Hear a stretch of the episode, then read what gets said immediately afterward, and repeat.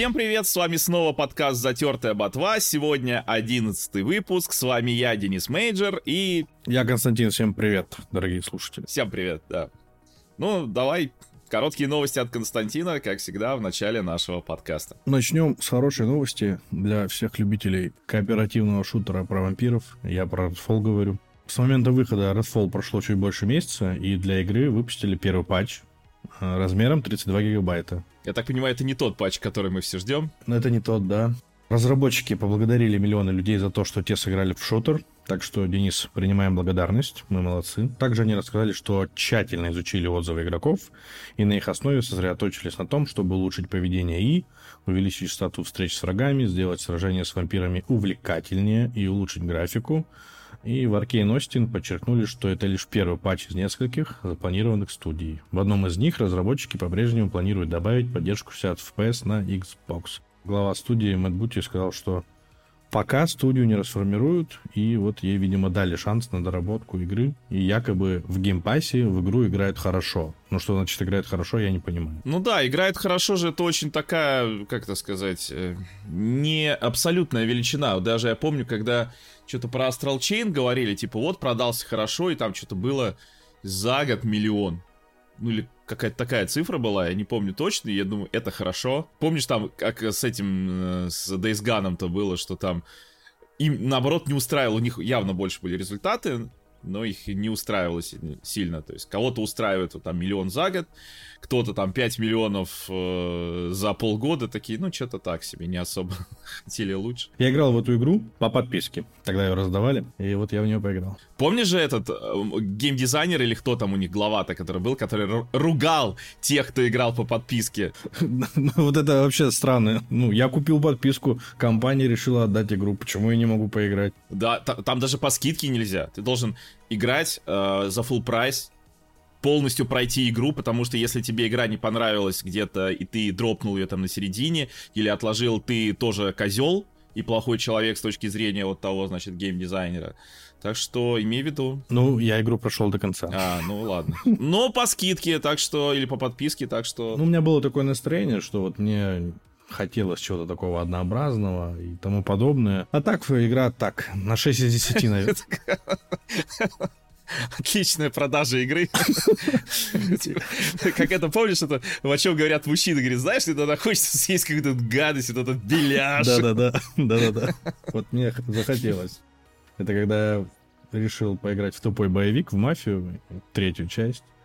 Вот, и тоже думаю, ну, я проходил очень давно, когда она вышла, им, естественно, она мне не понравилась, потому что она однообразная, а здесь я решил поиграть еще раз в однообразие, но потом все себе сломал желанием платины, и в итоге не стал в нее играть. Ладно, что, пойдем дальше.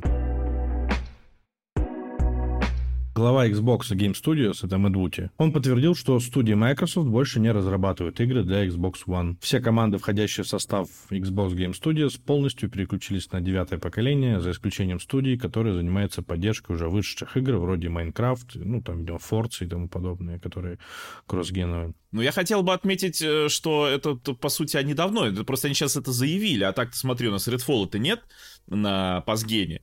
Ну, Microsoft Flight Simulator тоже, кстати, нет на пасгене. Там Halo Infinite, Forza, по-моему, вот... И... А, Психонавты вроде, да, еще выходили? Да, да, выходили. А Hi-Fi Rush, кстати. Hi-Fi Rush? Нет. Xbox Series, Windows, Xbox Cloud Gaming тоже нет. То есть он не вышел на Xbox One. Ну, уже официально подтвердили, что... Конец прошлому поколению, как и у PlayStation. Я не помню, говорили ли это PlayStation. Там, смотри, там интересная история была, что когда только поколение началось, Microsoft сказали, что они будут делать и туда, и туда. Типа, они будут поддерживать Xbox One, за что их, кстати, захейтили. А Джим Райан сказал, что мы верим в поколение, из чего, правда, все сделали вывод, что он имеет в виду, что, типа, вот новое поколение, и пошло в жопу старое, давайте делать только для нового.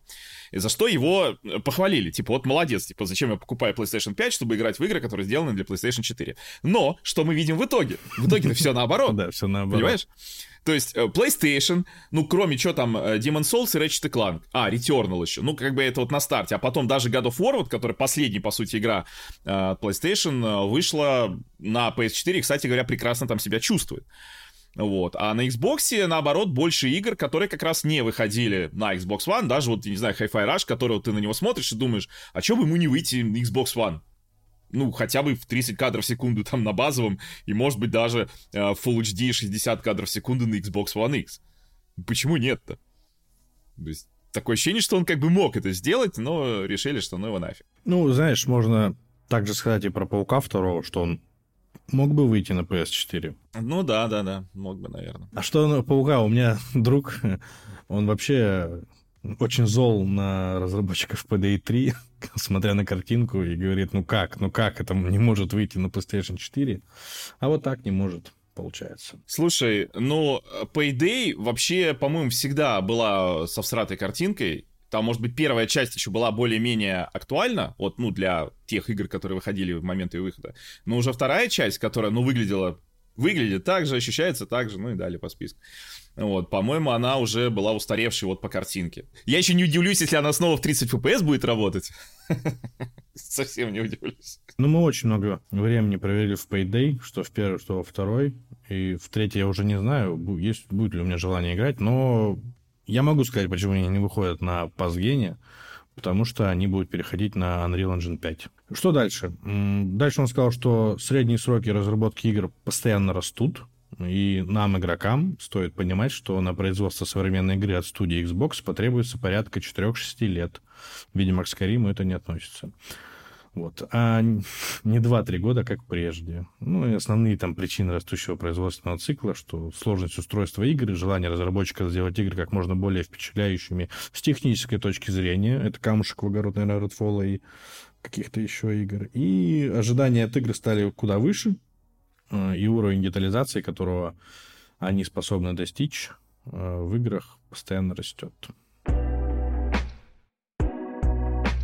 В общем, Фил Спенсер, что говорит о локализации Starfield? Что, к сожалению, они не могут переводить каждую игру для всех стран. Маленькая инди-студия, понимаешь? Однако, понимаешь, у них есть отдел, который всегда анализирует перспективы каждого рынка и следит за откликом по конкретным играм. Он не уточнил, когда станет известен окончательный список языков, на которые разработчики Starfield переведут игру, и изменится ли он к релизу. В общем, не только в России люди негодуют, но из Южной Кореи люди не понимают, и, по-моему, из Арабских Эмиратов, почему игру не переводят. Ну, это я уже читал в интернете, то эти все дискуссии дурацкие, что типа вот, ну сколько там строчек диалога, ну в смысле, вот сколько? Во-первых, давай так, никто из этих вот чудиков не написал, так сколько там строчек диалога? Ну давай свою аналитику, скажи, сколько строчек диалога, сколько там страниц перевода текста, или там минута работы, там, или переводчик, или озвучик, или кого угодно. Никто, вот эти вот мимо крокодилы, которые там что-то пишут, да,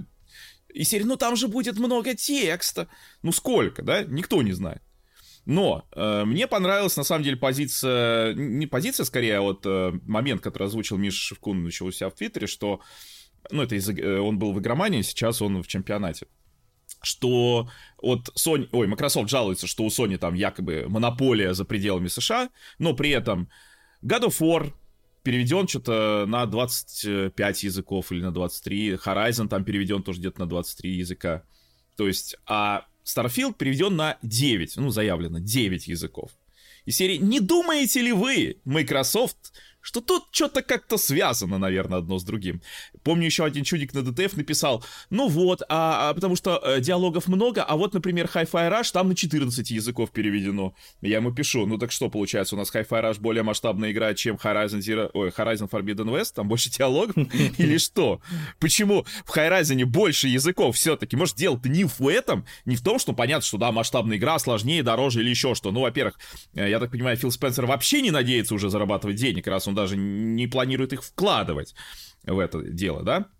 Заранее, как бы, делая ставку на рынки, на которых, ну, как бы, по умолчанию успешен Xbox. Ну, в том числе это Америка, естественно, со всеми населяющими народами ее, да? Вот, там, Великобритания, вот эти все, ну, и стандартная там Европа.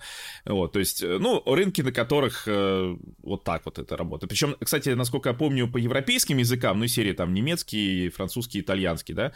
Испанские. Насколько я помню, мне кто-то рассказывал, что почему почти всегда эти языки присутствуют, потому что, заказывая перевод в какой-то там конторе или, ну, крупной конторе, ты, по сути, заказываешь пачку переводов сразу на все эти языки. То есть не так, что на каждый конкретно.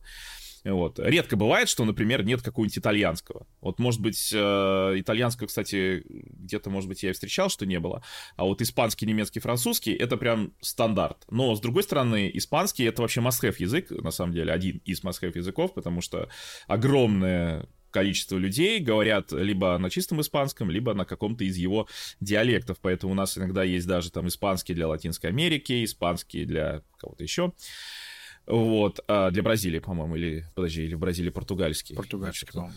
Португальский, да, значит, и, кстати, португальский сюда еще тоже, потому что тоже, оказывается, я тоже сначала думал, что там португальский, оказывается, там, если считать в людях, то это очень дохрена. Вот, но в любом случае видно, что Microsoft просто хрен кладет на локализацию, причем очень давно. Я еще, даже когда вот сильно там прям за Xbox топил, я всегда говорил, что все равно по количеству локализаций они всегда проигрывали Sony. Если мы посмотрим, кстати, на старт поколения Xbox One, то мы увидим, что большинство игр были полностью локализованы, да, какая-нибудь там Quantum Break, Rise Son of Rome, Record, многие ее не помнят, но тем не менее это была тоже полностью локализованная игра с озвучкой. Первая Forza Horizon, ну, правда, еще вышедшая на Xbox 360, была полностью озвучена и переведена на русский, вторая уже не имела озвучки, насколько я помню. Вот, но, получается, сначала они убрали озвучку во многих играх, потом у них полетели, кстати говоря, даже субтитры, то есть в Crackdown 3 замечательная игрушка, там нет субтитров, в Halo Master Chief Collection, когда они ее выпускали на вот уже Xbox One, там не добавили нигде субтитров, то есть, ну, четверка, которая была полностью переведена на русский, она так и осталась, а все остальные части, которые там есть, они не переведены ни субтитрами, ни озвучкой, никак. И даже вот они потом выпускали там Halo Infinite, были только субтитры на старте. Психонавты, вообще не было русского на старте, и Pentiment, да, сейчас добавили и в Психонавты, и в Pentiment добавили русские субтитры, а в Halo Infinite даже озвучку, но ложка к обеду все-таки дорога. И вы выпускаете игру, и она не готова. Ну, по сути, не готова, да? Для каких-то рынков она не полностью готова, получается. Тогда как Sony даже в текущей ситуации полностью озвучила Spider-Man 2. То есть, кстати, для тех, кто еще не в курсе, Spider-Man 2 выйдет на PlayStation 5 полностью озвученным на русский язык, ну, то есть, в смысле, локализованным полностью, то есть и текст, и звук. И вроде бы даже будет в турецком регионе, но это пока не точно, но вроде будет, так что имейте в виду. Вроде был слух, что Sony вообще будет все свои будущие эксклюзивы переводить и озвучивать на русский язык. Ну, это мы еще посмотрим, но тем не менее. То есть мы видим вот разницу, да? Просто разницу между подходом двумя компаний. И та же Final Fantasy вышла, ну, демка, по крайней мере, на русском языке. И да, была инфа, что типа вот, удалили упоминание русского языка, снова вернули. Так что ждем 16-ю финалку, которая выйдет уже скоро. Ждем ее на русском языке. Вот такие дела. С другой стороны, Sony или, не знаю, там PlayStation, они официально не уходили с российского рынка, а Microsoft со своим Xbox быстренько утопали, поэтому... Ну, я снова напомню, что русский язык — это не только российский рынок. Более того, корейский и вот эти кучи языков, на которые тоже не переведен Starfield, это уж вообще, ну, не сюда. Я, кстати, сколько там... Я посмотрел, вроде бы в Starfield'е такие прям вот именно тупо европейские языки, да, то есть, по-моему, там даже турецкого не будет. Ну, или, не знаю, как вот, ну, арабского не будет. То есть, многих языков, на которых говорят куча людей, не будет. А потом Microsoft жалуется, что Sony монополист за пределами США. Ну, какие козлы, а? Ну, серьезно. Слов нет. Мне озвучка не нужна на русский язык, потому что я всегда играю с английской. Ставлю себе русские субтитры и смотрю, где есть асинхрон или его нету. То есть, ну, когда нет текстового перевода, я всегда не понимаю, почему его нету. Ну, то есть, мне кажется, это не так дорого стоит, тем более для такой большой компании. Я никогда этого не понимал, почему нету текста. Ладно, озвучка, я все прекрасно понимаю. Там, может, сложнее какие-то процессы или что. Но мне лично, да, она не нужна. Хотя многим игрокам, они прям всегда ждут, о, озвучка. Но текстовый перевод как-то, не знаю. Я с английским, ну, дружу, но я все равно не носитель этого языка, поэтому мне по меню, допустим, проще и тому подобное в игре передвигаться со своим языком. Так что, не знаю, это печально. И к чему я еще веду? Потому что, наверное, я все-таки перестану играть на Xbox, потому что я хочу поиграть в Starfield, и я это буду делать на компьютере с русификатором. Ну, вот так я могу сказать. Кстати, новость в тему. Один из пользователей DTF сделал свое приложение для Windows, которая на лету переводит экранный текст. И делает это лучше. Ну, по крайней мере, по его заявлению, я так новость почитал, он там приводит примеры других программ, которые уже вроде как это делают, но там одна программа, где нужно каждый раз вручную выделять область экрана, которую переводить, ну и там какие-то такие неудобства есть в других программах. Ну вот он, типа, там, 3 года, ну, на самом деле меньше, но или с перерывами большими работал над программой, которая вот в реальном времени это все переводит. Ну, естественно, по-моему, там даже доступ к интернету, кстати, нужен, там машинное обучение используется. Вот, но...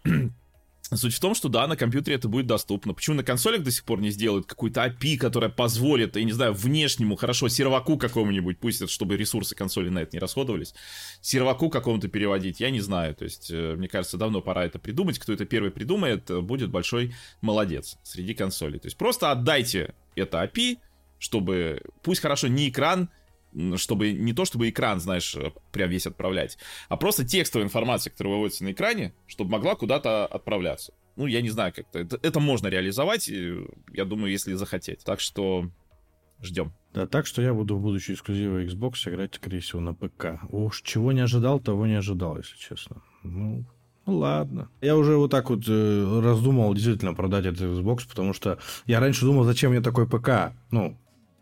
Я на нем, я там играю иногда в одну игру, но мне не нужны такие мощности. А сейчас я понимаю, зачем мне такой ПК. Буду в Starfield играть. Ну, потому что я не собираюсь сидеть и вникать в это все. И 30 FPS. Как вообще будет работать Starfield на компьютере? Мне кажется, там будет кошмар. Ну, наверное, но ты же всегда можешь из серии на компе взять и ухудшить настройки, которые... разработчики решили, что они дико всем важны, а ты, считай, решил, что тебе важнее 60 FPS, и ты их там, ну, себе урезал. Там же этот... Тодд Говард заявил, что мы, типа, не хотели приносить в жертву производительности картинку, при том, что во многих моментах игра даже достигала 60 FPS, но мы решили вот залочить на 30, чтобы у нас был запас. Ну да, я всегда говорил о том, что вот должен быть запас, то есть это, если игра работает в 30 FPS, это не так, что она больше 30 вообще не может. Но, тем не менее, ребят, а где ваш VR, который еще до того, как появился на PlayStation? Ну так, может, вы просто сделаете режим 120 Гц с VRR, и пусть она работает во сколько может, во столько и работает игра. Ну просто как опция хотя бы. Отключите этот самый VSync или отключите лимит кадров, все. В чем проблема? Ну это же нужно делать. Ну то есть опять какие-то, понимаешь, то есть Microsoft сначала презентует какие-то там технологии, рассказывает, как у нас там Xbox, помнишь, я про HDR постоянно бомбил, что вот у нас автоHDR, в итоге он не работает нигде, практически в новых играх. Вот. То есть сами разработчики почему-то его не делают, а так он тоже не работает. Ну вот Redfall хотя бы сделали. Ну вот, так что я не понимаю. Дайте пользователям вариант. Дайте вариант. Вот, Full HD 60 FPS, да, понятно, что это не только разрешение, там бутылочное горлышко, может быть, процессор, отключить какую-нибудь симуляцию, там кто-то мне доказывал, или не мне, там на DTF тоже доказывал, вот, там в одной сцене, там будет, что какая-то тетка собирает сэндвичи, у нее 30 сэндвичей, а игра запоминает каждый объект вообще в игре, который находится, его расположение, вот типа из-за этого, хотя тоже ему один правильно ответил, а вот Майнкрафт запоминает эти миллионы кубиков расположения всегда. То есть в Майнкрафте же всегда вот у тебя... Ты приходишь куда-то, и ты, допустим, нашел там, не знаю, руду какую-то, не стал ее выкапывать. Ты уйдешь на 1000, на 2000 клеток назад, придешь, и все будет ровно так, как ты это оставил. Да, какие-то вещи там могут, ну, мобы, в частности, в Майнкрафте, да, они там пропадают, появляются, то есть, в том числе, кстати говоря, животные, хотя если все-таки в саду их держать, ну, на ферме, оградить забором, то они не будут пропадать. Но, тем не менее, да, все-таки в Майнкрафте-то это работает, то есть это тоже как бы не аргумент, но и даже если это аргумент, если честно, мне не нужно, чтобы у меня там 30 сэндвичей и у какой-то тетки там где-то валялось. Сделайте 60 FPS, а то не показывают вот эту сцену, где, помнишь, он там пришел на какую-то базу, где какие-то враги вообще тоже непонятные, взлетает такой, начинает стрелять, ну не смотрится это в 30 FPS, не смотрится. Если бы я на свитче играл, я бы сказал, ну ладно. Хорошо, это Switch, это портативная консоль, которая стоит 20 000 рублей, а то и 11, если какой-нибудь лайт брать, которую ты можешь там взять куда угодно, там слабенькая, вообще железо 2017 года. Хорошо, я понимаю, у вас там самая мощная консоль. Ох, я не могу просто. Я не понимаю людей, которые это защищают. Вот ты Ну, не ты, а ты не защищаешь. Нет, давай, вот так и говори. Вот ты, давай, нападай на меня. Да, хорошо. Вот ты потратил 50 тысяч рублей. Понимаешь, вот Microsoft потратила 75 миллиардов, чтобы потом за играми не следить и не переводить их и вообще. А ты потратил 50 тысяч, чтобы играть в игру в 30 FPS. Без русского языка. Что за говно вообще происходит в мире? Ну, это трагедия. И люди такие, да, нет, ну надо понять и простить. Бог простит, знаешь. Нет, не надо, потому что, как сказать, у меня нет какой-то там приверженности к определенному платформодержателю, но, допустим, меня очень радует, что в эксклюзивах PlayStation я могу играть 60 кадров. Мне графон этот не нужен. Я в God of War ставлю 60 и довольствуюсь. Ты там еще разницу попробуй найди. Там надо реально зум 400-кратный, эти стоп-кадры делать, и чтобы Digital Foundry за тебя эти там часы геймплея там записала в высоком качестве, с лупой померила, тебе показала, вот смотри, вот в этом конкретном месте, видишь? Что, еще не видишь? Сейчас мы еще увеличим. Вот здесь, видишь? Здесь вот пиксель другого цвета там или больше, крупнее, чем тут. И ты такой, ничего себе, знаешь, люди потом в комментах пишут там, меня тоже поражает всегда, там, берут там Digital Foundry, записывают какой-нибудь 5-часовой геймплей, находят там самую-самую нагруженную сцену, берут там просто какой-то момент, где игра просела там с 60 до, не знаю, там, 50 FPS, и люди в комментах такие, 60 FPS не тянет, вообще. А потом берут, вот тоже сейчас идет вот эта инфа, вот там с Чефиром, Зельда, значит, на свече с разгоном работает 60 FPS. Я смотрел этот видос, там 60 FPS по праздникам. А так там вот 50, ну как бы это именно в основном, понимаешь, то есть в основном там 50, но иногда бывает 60. Вот. Но потом будет видео о Digital Foundry, где на 5 часов геймплея одна просадка на 2 секунды до 50 FPS, и будет бомбеж, что все, игра не тянет, там консоль не тянет, игра не тянет, еще кто-то не тянет. Да. Как мы обсуждали, люди не хотят играть в игры, потому что для меня вот разгон консолей или что-то эмуляторы ставить специально, чтобы поиграть в Зельду в 4К. Ну, блин, для меня это странно, если честно. Я взял, оно такое вот устройство, это факт, что с ним сделаешь. Но игры на нем хорошие. Я беру, играю, и ничего со мной не происходит. А вот заниматься вот этим пердолингом, я не знаю. Это уже не то. Так что, наверное, в этом поколении для меня между PlayStation и Xbox PlayStation, наверное, уже победил. Я на пути продажи Xbox, если честно. Он у меня просто уже стоит даже не подключенный, понимаешь? Он просто стоит как красивая колонка. Продолжим про Xbox Series S, потому что Microsoft анонсировали ее в черном цвете, да и аж с 1 терабайтом памяти. Консоль поступит в продажу 1 сентября по цене $349. Это, грубо говоря, на $50 больше, чем нынешний Xbox Series. И вот у меня вопрос. А что, раньше нельзя было сразу же выпустить с 1 терабайтом? Что-то они не подумали или, не знаю, хотели максимально удешевить. Тут другой вопрос. Если бы они сделали, как Sony, с расширением через обычный слот M2, то всем было бы насрать. Да, было бы лучше. То есть вот вам максимально дешевый Xbox, и серии ребята удешевляли как могли. И все такие, спасибо вам, Microsoft. И потом, вот просто сейчас вот эти чипы на M2 можно купить на терабайт меньше, чем за 10 тысяч рублей. Тысяч за 12-15 уже можно 2 терабайта купить. И причем это будет хороший. Да, это хороший. То есть это не говно какое-то, Samsung, это там Crucial еще дешевле стоит, чем Samsung, да, вот у меня Crucial стоит, там Western Digital, где-то средний между ними. То есть это нормально, абсолютно накопитель. Да, на старте, когда это все вышло, я говорил, что решение от Xbox, оно удобнее, но оно, в принципе, удобнее, но проблема в том, что сейчас по факту ты попробуй найди, и не только у нас. Ты просто попробуй, даже, не знаю, на Амазоне там найди. Их там разбирают, то есть их мало, реально мало. Либо, знаешь, они выпустили этот накопитель на 512 гигов. Я не понимаю, зачем на 512 гигов. Он стоит до хрена. И на 512 гигов тебе, не сделает он погоды. И, короче, какой-то бред. И поэтому сейчас, М2 накопитель был бы, и не нужно было бы выпускать отдельный Xbox дороже на $50. Сейчас там упали SSD-шники в цене, все бы их накупили. И все. Причем у Xbox же у него даже ниже требования к скорости, чем у PlayStation. Оно, скорее всего, и так дешевле было бы изначально. Сейчас существует, конечно, способ, там какие-то китайские переходники есть, но я сразу говорю для тех, кто там что-то об этом слышал и не изучал, вопрос. Там особенные SSD-шники, то есть туда тоже не всунешь вот тот Crucial или там Western Digital или Samsung, который ты везде можешь купить. Там нужно какие-то особые SSD-шники китайские покупать, которые там некоторые на них жалуются, потому что они там плохо работают, там еще непонятно, сами SSD-шники плохо работают или переходник плохо работает. Ну, короче, решение дешевое, но, ну как дешевое, оно все равно не дешевле, чем сейчас решение для PlayStation, оно дороже по факту, это где-то 14 тысяч за терабайт, а не 10 тысяч за терабайт, как сейчас на PlayStation, но при этом еще и с непонятным результатом, с непонятными спецэффектами. Проприетарные штучки, это, конечно, не очень хорошо. Не знаю, ну, я имею в виду к той логике, что, ну, вот у меня есть Xbox Series S, я сейчас что, должен выставлять его на продажу и идти покупать этот? Мне кажется, тем, кому не хватало памяти, они уже давно купили себе этот слот для расширения памяти. Не знаю, там этот накопитель, это, считай, по цене Xbox'а самого. То есть ты купил Xbox и еще за столько же денег купил накопитель. А что бы тогда не скупить сразу Series X? Ну, тоже верно. Ну, я не побегу этим заниматься.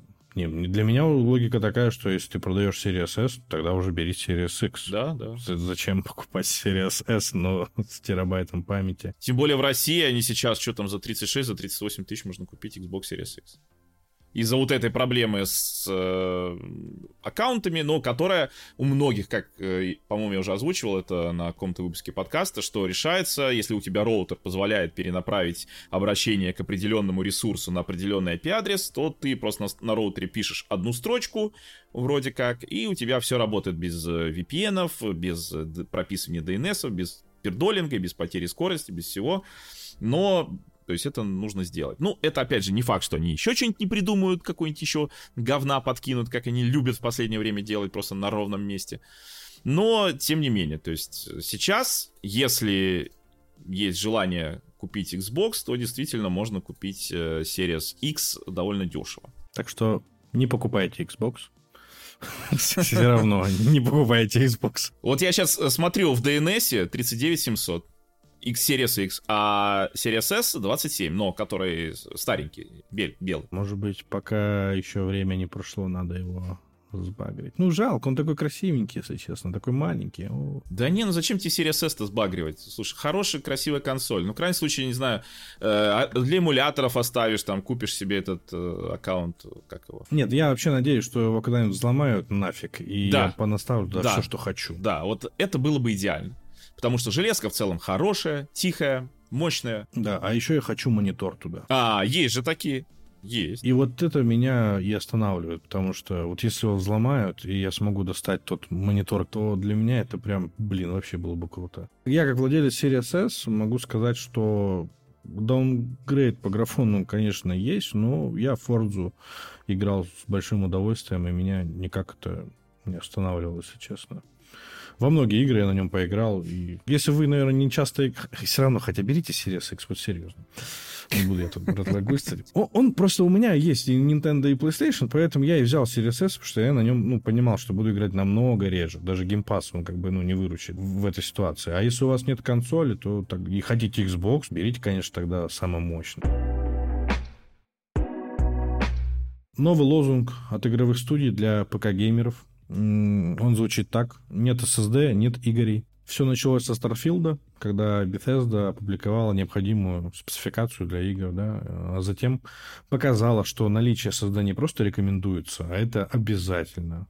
Затем уже CD Projekt Red подтвердили, что поддержка жестких дисков будет прекращена при запуске дополнения для Cyberpunk Phantom Liberty. Вот так вот все. Входим в новый этап ПК-гейминга.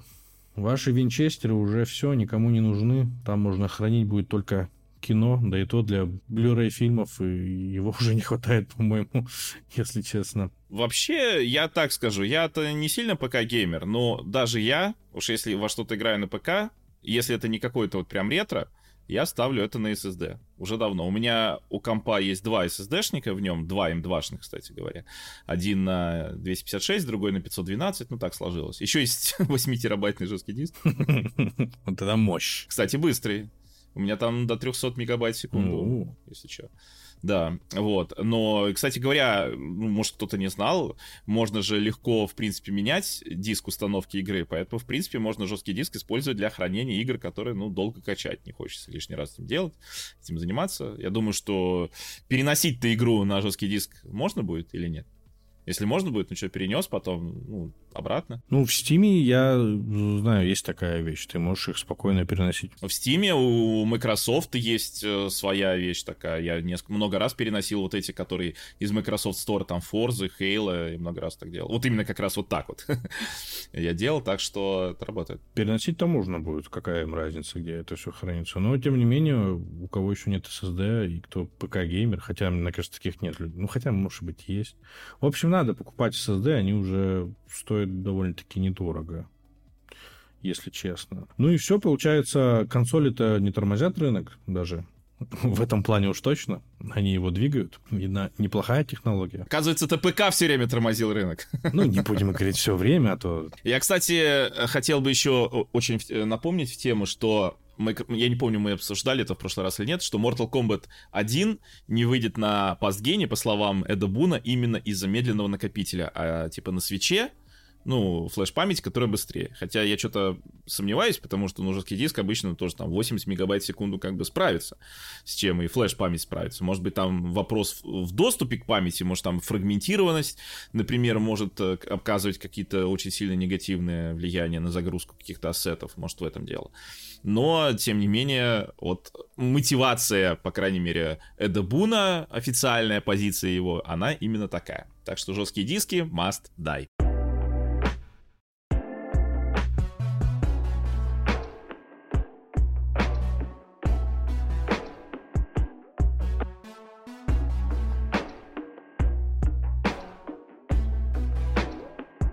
Множество компаний провели свои презентации, мы им сейчас кости перемоем. Capcom, Ubisoft, Xbox, две презентации. Ну и было, конечно, какое-то унылое PC-гейминг-шоу, которое вообще просто кринж, не понимаю, зачем это существует. Я вообще, если честно, не помню, что показывали на PC-гейминг-шоу. Вот так вот я ее запомнил. Это было похоже на инди-директ от Nintendo, где, на всякий случай напомню, не нинтендовские игры, а игры от партнеров, и именно всякая индюшатина, там, пиксельные аниме-фермы, вот это все. Начнем с Ubisoft, которые, на мой взгляд, лучше всех показали свою презентацию. То есть показали кучу игр именно геймплеем. Причем Ubisoft же всегда были такие прям лидеры в CGI, у них были одни из лучших CGI-ев на уровне Blizzard, а то, может, где-то и там получше. И в этот раз Ubisoft не ограничились CGI, CGI был, но очень мало, в основном был геймплей. И это было офигенно, потому что ты мог посмотреть, как выглядят игры не только, ну, из серии вот мы тут нарисовали, сейчас мы вам там камеры облетим, с красивых ракурсов покажем, а как выглядят игры со стороны из глаз игрока. Ну, как бы, вот ты, игрок, сидишь и играешь. Это очень круто. Я вот всегда люблю такие презентации, то есть для меня это по умолчанию вот плюс балл, просто потому что я хочу понять, как я буду в это играть. Потому что иногда показывают игры, вот я помню, когда Mad Max игру анонсировали, и вот я видел трейлер, который был похож на трейлер фильма Mad Max, и я нифига не понимал, как-то играться-то будет. Ну, вот как, вот что я буду делать конкретно? Вот я такой сяду, и чё? Да, то есть, если я, допустим, не особый фанат фильма, или, в принципе, персонажа, вселенной, что мне делать? Я хочу понять, во что буду играть. И это у Ubisoft было. И Принц Персии, который, да, похож на Метроид, практически один в один, там эти движения боссов и все такое. Я бы в это поиграл все равно. Во-первых, Метроид Дред был хорошей игрой, и если это действительно на него похоже, я буду совершенно не против. Во-вторых, поиграть в Метроид Дред, но с ближним боем, только с ближним боем уже, да. Ну, там было парирование, а вот теперь у нас там полноценный ближний бой с принцем.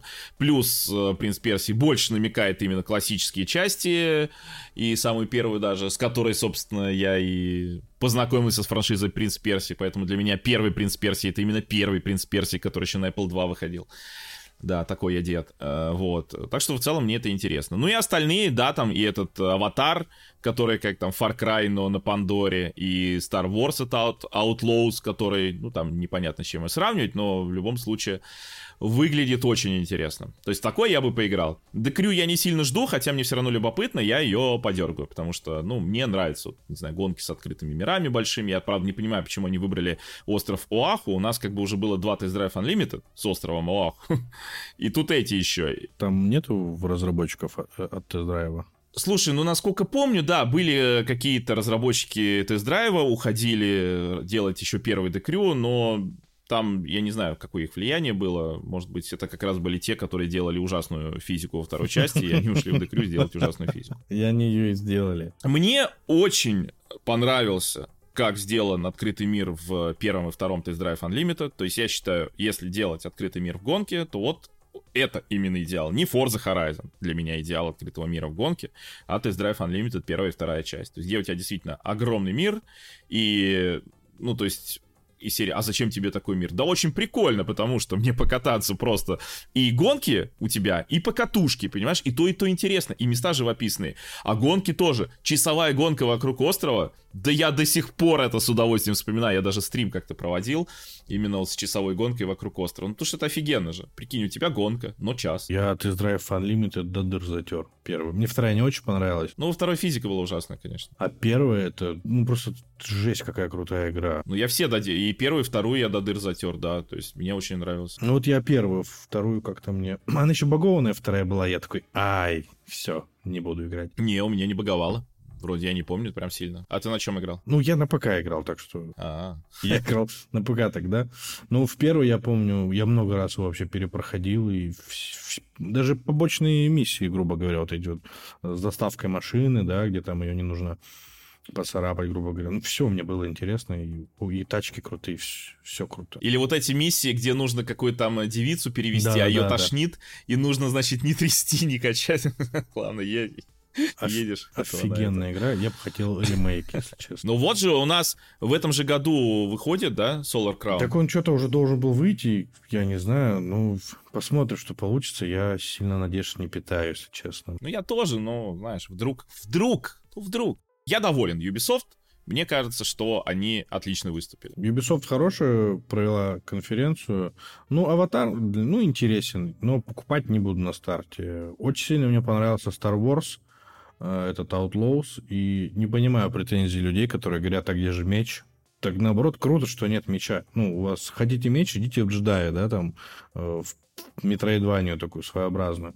А здесь с этим лазерганом, я не знаю, как правильно называется, мне очень все понравилось. Мне понравилась героиня в этой игре. Она смотрится, как вот именно такая воровка она кто или, да, там, ведет незаконный вид деятельности, да. То есть мне в это верится, и компаньон у нее такой симпатичный. В общем, мне игра действительно заинтересовала, и вот эту, скорее всего, я на старте опробую. Ну что, Assassin's Creed? Ну, придется покупать. Тоже интересно. Что еще такого? Ну, The Crew, я вообще скептически отношусь к этой серии. Я в нее никогда не играл, по-моему. Может, один раз запускал, я не помню точно. Но мне она даже не нравится. Первая и вторая часть вот, по геймплею, когда я его смотрю. Я посмотрел геймплей-превью, кто-то играл. Ну, видно, что они... что-то с физикой, да, сделали. И вот она мне стала чуть-чуть интересна. Хотя я себя ловил на том моменте, когда смотрел геймплей, что, может быть, вернуться в Форцу, если честно. Поэтому я такой сижу, думаю, может, в Форцу поиграть? Ну, так что, наверное, я тоже поиграю в подписке. Ну, а так, что, бодрая была презентация Ubisoft, и будем ждать игрушечек. А, вот еще, кстати, что по поводу Star Wars, все же говорят, что это будет Division, но это же вообще не Division. Не похоже, да. Ну, просто разработчики Division, ну, кстати, разработчики Division и Аватара делают, и Star Wars, но выглядит интересно. Выглядит интересно, да. Даже более для меня интересно, чем вторая часть Джедая. Согласен, да. Да, я хочу поиграть в это, мне очень понравилось. Там и Digital Foundry делал разбор, что там такая графика невероятная, что ух. Capcom. Ох, ну, я смотрел, как ты стримил Capcom, и я-то, ладно, мог заниматься своими делами в этот момент, а вот ты не мог ничем заниматься, кроме как просмотра. Ну, ты вообще ничего не показали, по-моему, если честно. Этот Exoprimal меня уже достал. Вот я не понимаю, зачем вообще это везде сувать.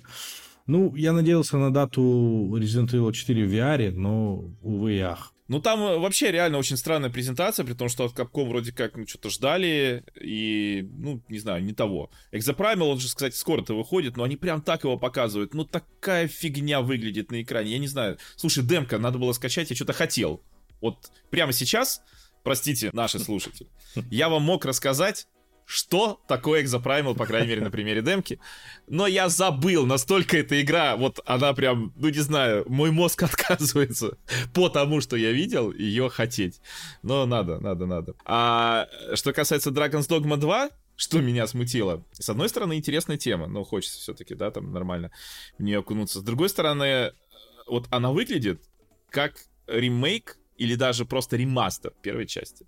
Там даже вот эта моделька персонажей, несколько раз персонажа мелькает, который дефолтный мужской персонаж. Если ты в первой части создаешь мужского персонажа и не меняешь его, оставляешь таким, как вот тебе создала система изначально, то ты будешь выглядеть именно так, как нам показали в ремастере, ну, точнее, вот во второй части, которую, ну, называют вторая часть. Там даже враги некоторые, они практически так же выглядят. То есть я не знаю, что туда добавили, непонятно, будет ли там нормальный открытый мир. Говорят, что он будет больше, но просто в первой части открытый мир такой, что вот ты выходишь, например, из города, тебе нужно дойти в другой город, и ты идешь вдоль утеса. У тебя дорожка, то есть ты можешь от нее немножко влево сойти, и там, ну, у тебя буквально 20 метров, наверное, будет. И, в принципе, я такие открытые миры не люблю, потому что тебе вроде говорят, вот, ты вышел из города в город, ты такой, о, мне сейчас приключения будет. Какие приключения? Ты просто идешь по дороге, не можешь свернуть ни вправо, ни влево. То есть лучше уж тогда, как Dark Souls, где, ну, просто вот ты ходишь по красивым локациям, и все, да, красивые, атмосферные, хорошо друг с другом соединены, и это все клево. А вот тут непонятно. То есть это, конечно, минус. Плюс я думал, что они избавятся от системы пешек, но нет. Они специально показали, что система пешек будет, и, судя по всему, такая же, как была в предыдущей части. Вот. Для тех, кто не играл, пешки — это такие NPC, которым ты можешь отдавать приказы, но это как боты в каком-нибудь, я не знаю, Ghost Recon, например, которым ты можешь отдавать приказы, или в Mass Effect, но при этом пешками можно меняться по интернету, брать чужих пешек. Не так, что брать, что у них их не будет, а просто вот брать из каталога этих онлайн-пешек. Вроде как никакой дополнительный геймплей онлайн не заявлен. Ну, в общем, пока непонятно. Но пока это просто Dragon's Dogma 2 выглядит, ощущается, и, кто знает, может быть, и играется как первая часть. Я не прошел первую Dragon's Dogma. Я тоже. Кстати, там сейчас на Switch'е дикая скидка на нее. Так что, кто хочет, вот, я не знаю, она у меня есть на PlayStation, я думаю, может, на Switch взять все-таки. Ну, на PlayStation лучшая версия, потому что она в Quad HD работает. На остальных консолях, на Switch хорошая версия, она Full HD, 30 кадров в секунду, бывают просадки, работает, но 60 FPS для игры нет вообще нигде. Вот, русский язык есть либо на шитом Switch, либо на ПК. Скажи, как тебе презентация Xbox? Примерно как презентация Sony, если честно. Чуть-чуть, наверное, получше, но что, ну, показали нам Fable изначально, и тут я задумался, что, наверное, это уже будет не тот Fable, в который я играл. Ну и, может быть, это и правильно, потому что серию перезапускают. Ну, ролик был ничего, прикольный. Что я могу сказать? Вроде даже на игровом движке все показывали, и люди там удивлялись, что такая графика невероятная. Ну, красиво, очень красиво. Что потом у нас показали игру от Compulsion Games, вот это, от создателя We Happy Few.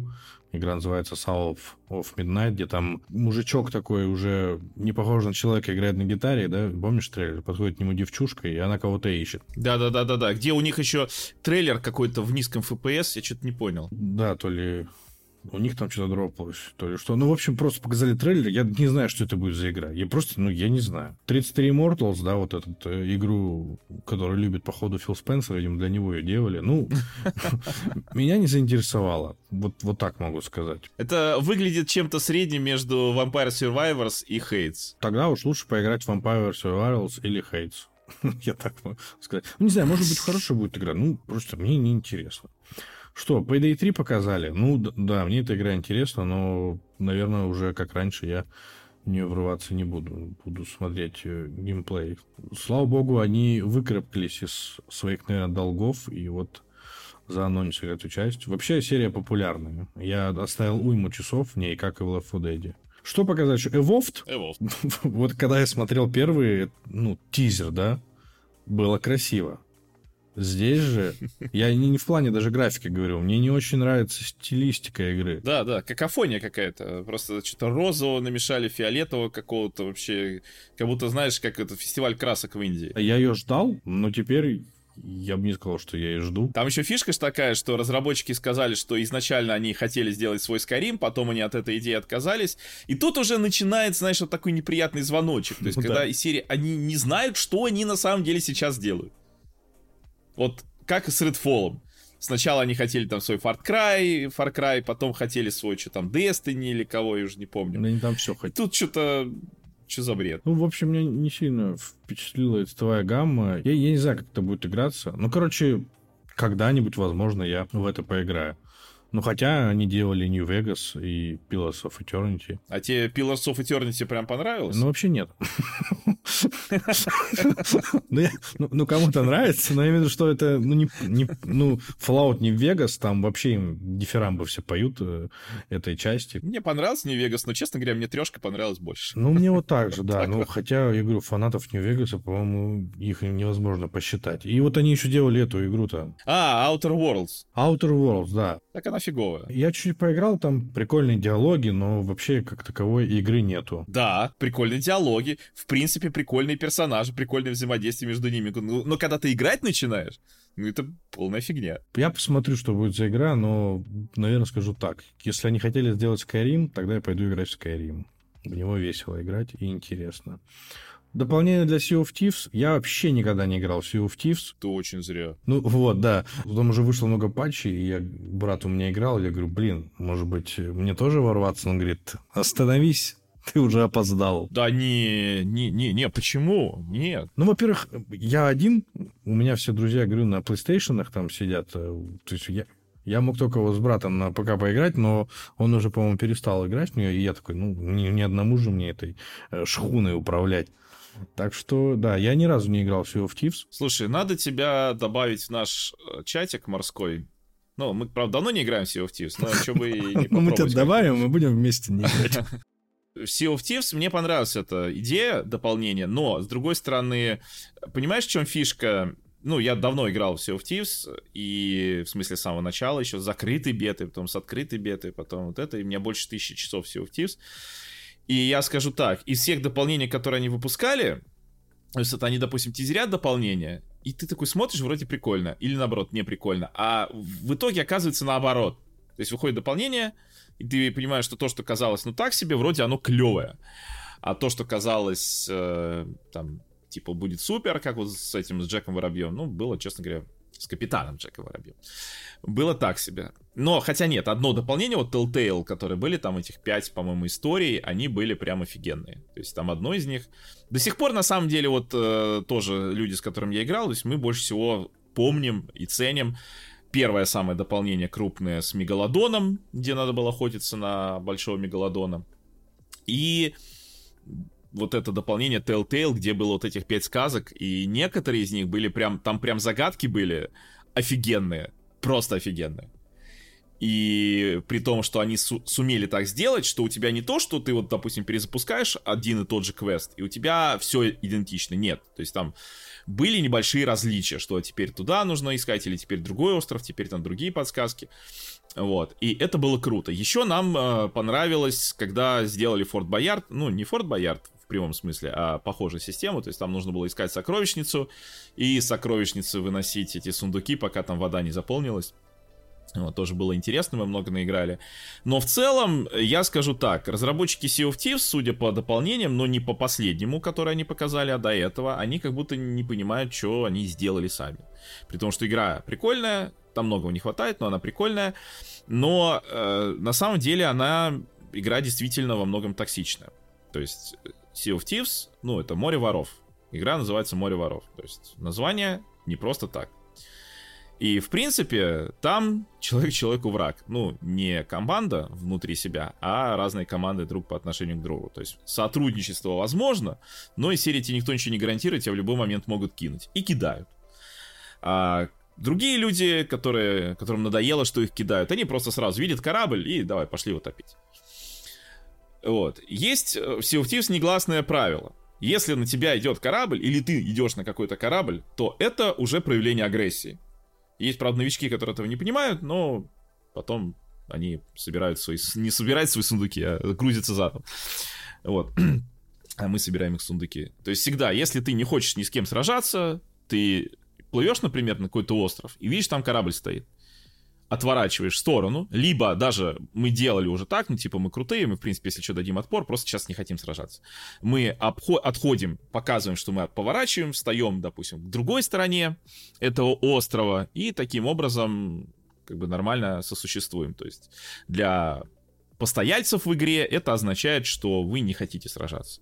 Но если корабль идет ровно на тебя, то, естественно, это надо давать бой. Вот. Дополнение, конечно, более сюжетное, то, что они показали, но все равно интересно попробовать, потому что сюжетные дополнения они уже не раз пробовали сделать, и ну, было по-разному, в общем. Но в целом сюжетного именно интересного не было ничего. Загадки были, а именно сюжеты, ну, так себе. Вот. Посмотрим.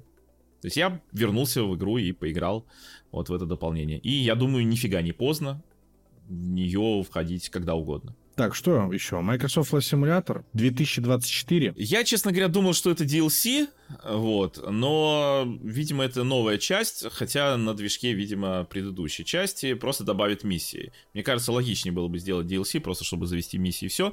Но, с другой стороны, может быть, они сделают просто часть, знаешь, где не будет всей земли, она будет занимать там в 10, ну не в 10, ладно, там в 2 раза меньше у тебя на жестком диске, но при этом будут вот эти интересные миссии, где уже не просто ты там полетал в свое удовольствие, а сделал что-то конкретно, какие-нибудь очки заработал. Посмотрим, но мне это интересно. Но, кстати, первое это, в смысле не первое, а предыдущий, он вышел в 2021 году. Не, я понимаю, но просто там же у тебя весь земной шар. Ну вот тут непонятно, будет ли весь земной шар в новой части. Возможно, нет. Возможно, они действительно сделают как такой даже спин-офф. Потому что Flight Simulator это всегда был именно симулятор. Сам себе выбираешь маршрут. Там есть какие-то задания, челленджи и в предыдущие, но в основном это вот прилети с точки А в точку Б. Там самые интересные задания, это, например, есть посадки в сложных аэропортах. Типа как в Куршевеле, один из самых сложных аэропортов, самая сложная посадка. И есть полеты на какой-нибудь Цесне по ориентирам. То есть тебе не дают метки, там координаты, ничего. Тебе дают ориентиры. И серии летишь вдоль, не знаю, там, лесополосы, потом поворачиваешь направо, пересекаешь озеро, там видишь гору, слева от горы, под горой будет поселение, летишь над поселением, ну, что-нибудь типа такого, знаешь, то есть вот такой полет по ориентирам, разве что там были все равно даны ключевые точки, в смысле названия аэропорта, и можно было по коду аэропорта, в принципе, найти все равно этот аэропорт. И я что делал? Я открывал, есть же летные карты, можно в интернете смотреть свободно, я открывал какую-нибудь карту, вводил код аэропорта, который мне нужен, и код аэропорта, из которого я лечу, ну и просто, чтобы не потеряться, вот. И вот так летал. Ну, интересно было. Но все равно, здесь у нас уже миссии, где уже не развлеки себя сам, а прям вот тебе цель и давай. Но как они это реализуют, посмотрим. Мне интересно в любом случае. Я играл в Microsoft Flight Simulator на своей мощной консоли Xbox Series S. И меня оттолкнуло то, что...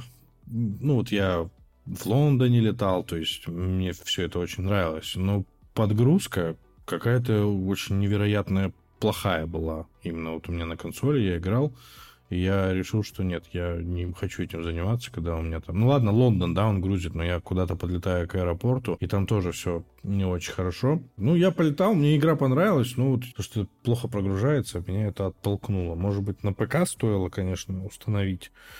Он-то помощнее, но тем не менее. Но этот DLC мне понравился, и я, наверное, его попробую. Все-таки миссии — это прикольно. Те, которые нарезку они показывали, тоже было круто. Ну, а для основной игры выйдет DLC по Дюне, по фильму «Дюна», да, там добавят технику из этого фильма, и, как я понял, только одну получается. Ну, видимо, да, они столько ему посвятили. Я не очень понимаю, зачем это, потому что, ну, в Microsoft Flight Simulator все играют, потому что это симулятор. Я хочу там видеть Боинги, аэробусы и, может быть, даже сухой суперджет. Но... технику из Дюны, из Хейла, нахрена она мне там? А ты прикинь, я не знаю, это оно в сетевой игре-то работает или нет. Вот играют люди в сети, у них, знаешь, там полный этот, как это, ролевой отыгрыш. И тут летит вот такая фигня. Или, может, не пускают в сеть. Я надеюсь, что не пускают. Потому что если пускают, то это цирк. Это вот как, не знаю, в Фортнайте или, не знаю, еще какой-нибудь там... Выпустили нормальный шутер, как вот есть мемы, да, там...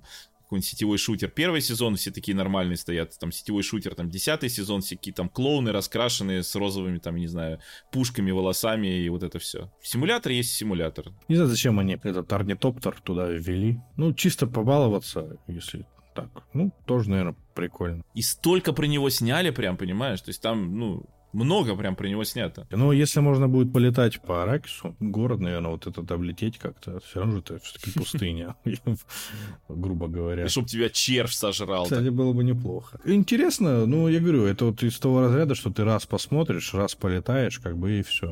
Дальше. Наконец-то показали, короче, еще геймплейный трейлер Forza Motorsport и открыли предзаказы. А только зачем вы их открыли, когда вы все игры в Game Pass сливаете? Ну, типа, может, кто-то купит все-таки? Нет. Вдруг кто-то ультимейт издания хочет, а? Вот не подумал? Вот те ультимейт издания. А ну вот я покупал, точнее, когда играл в Forza 5 Horizon, все, что входило в ультимейт издание, я просто купил отдельно. Так можно? Да, я купил себе вот этот...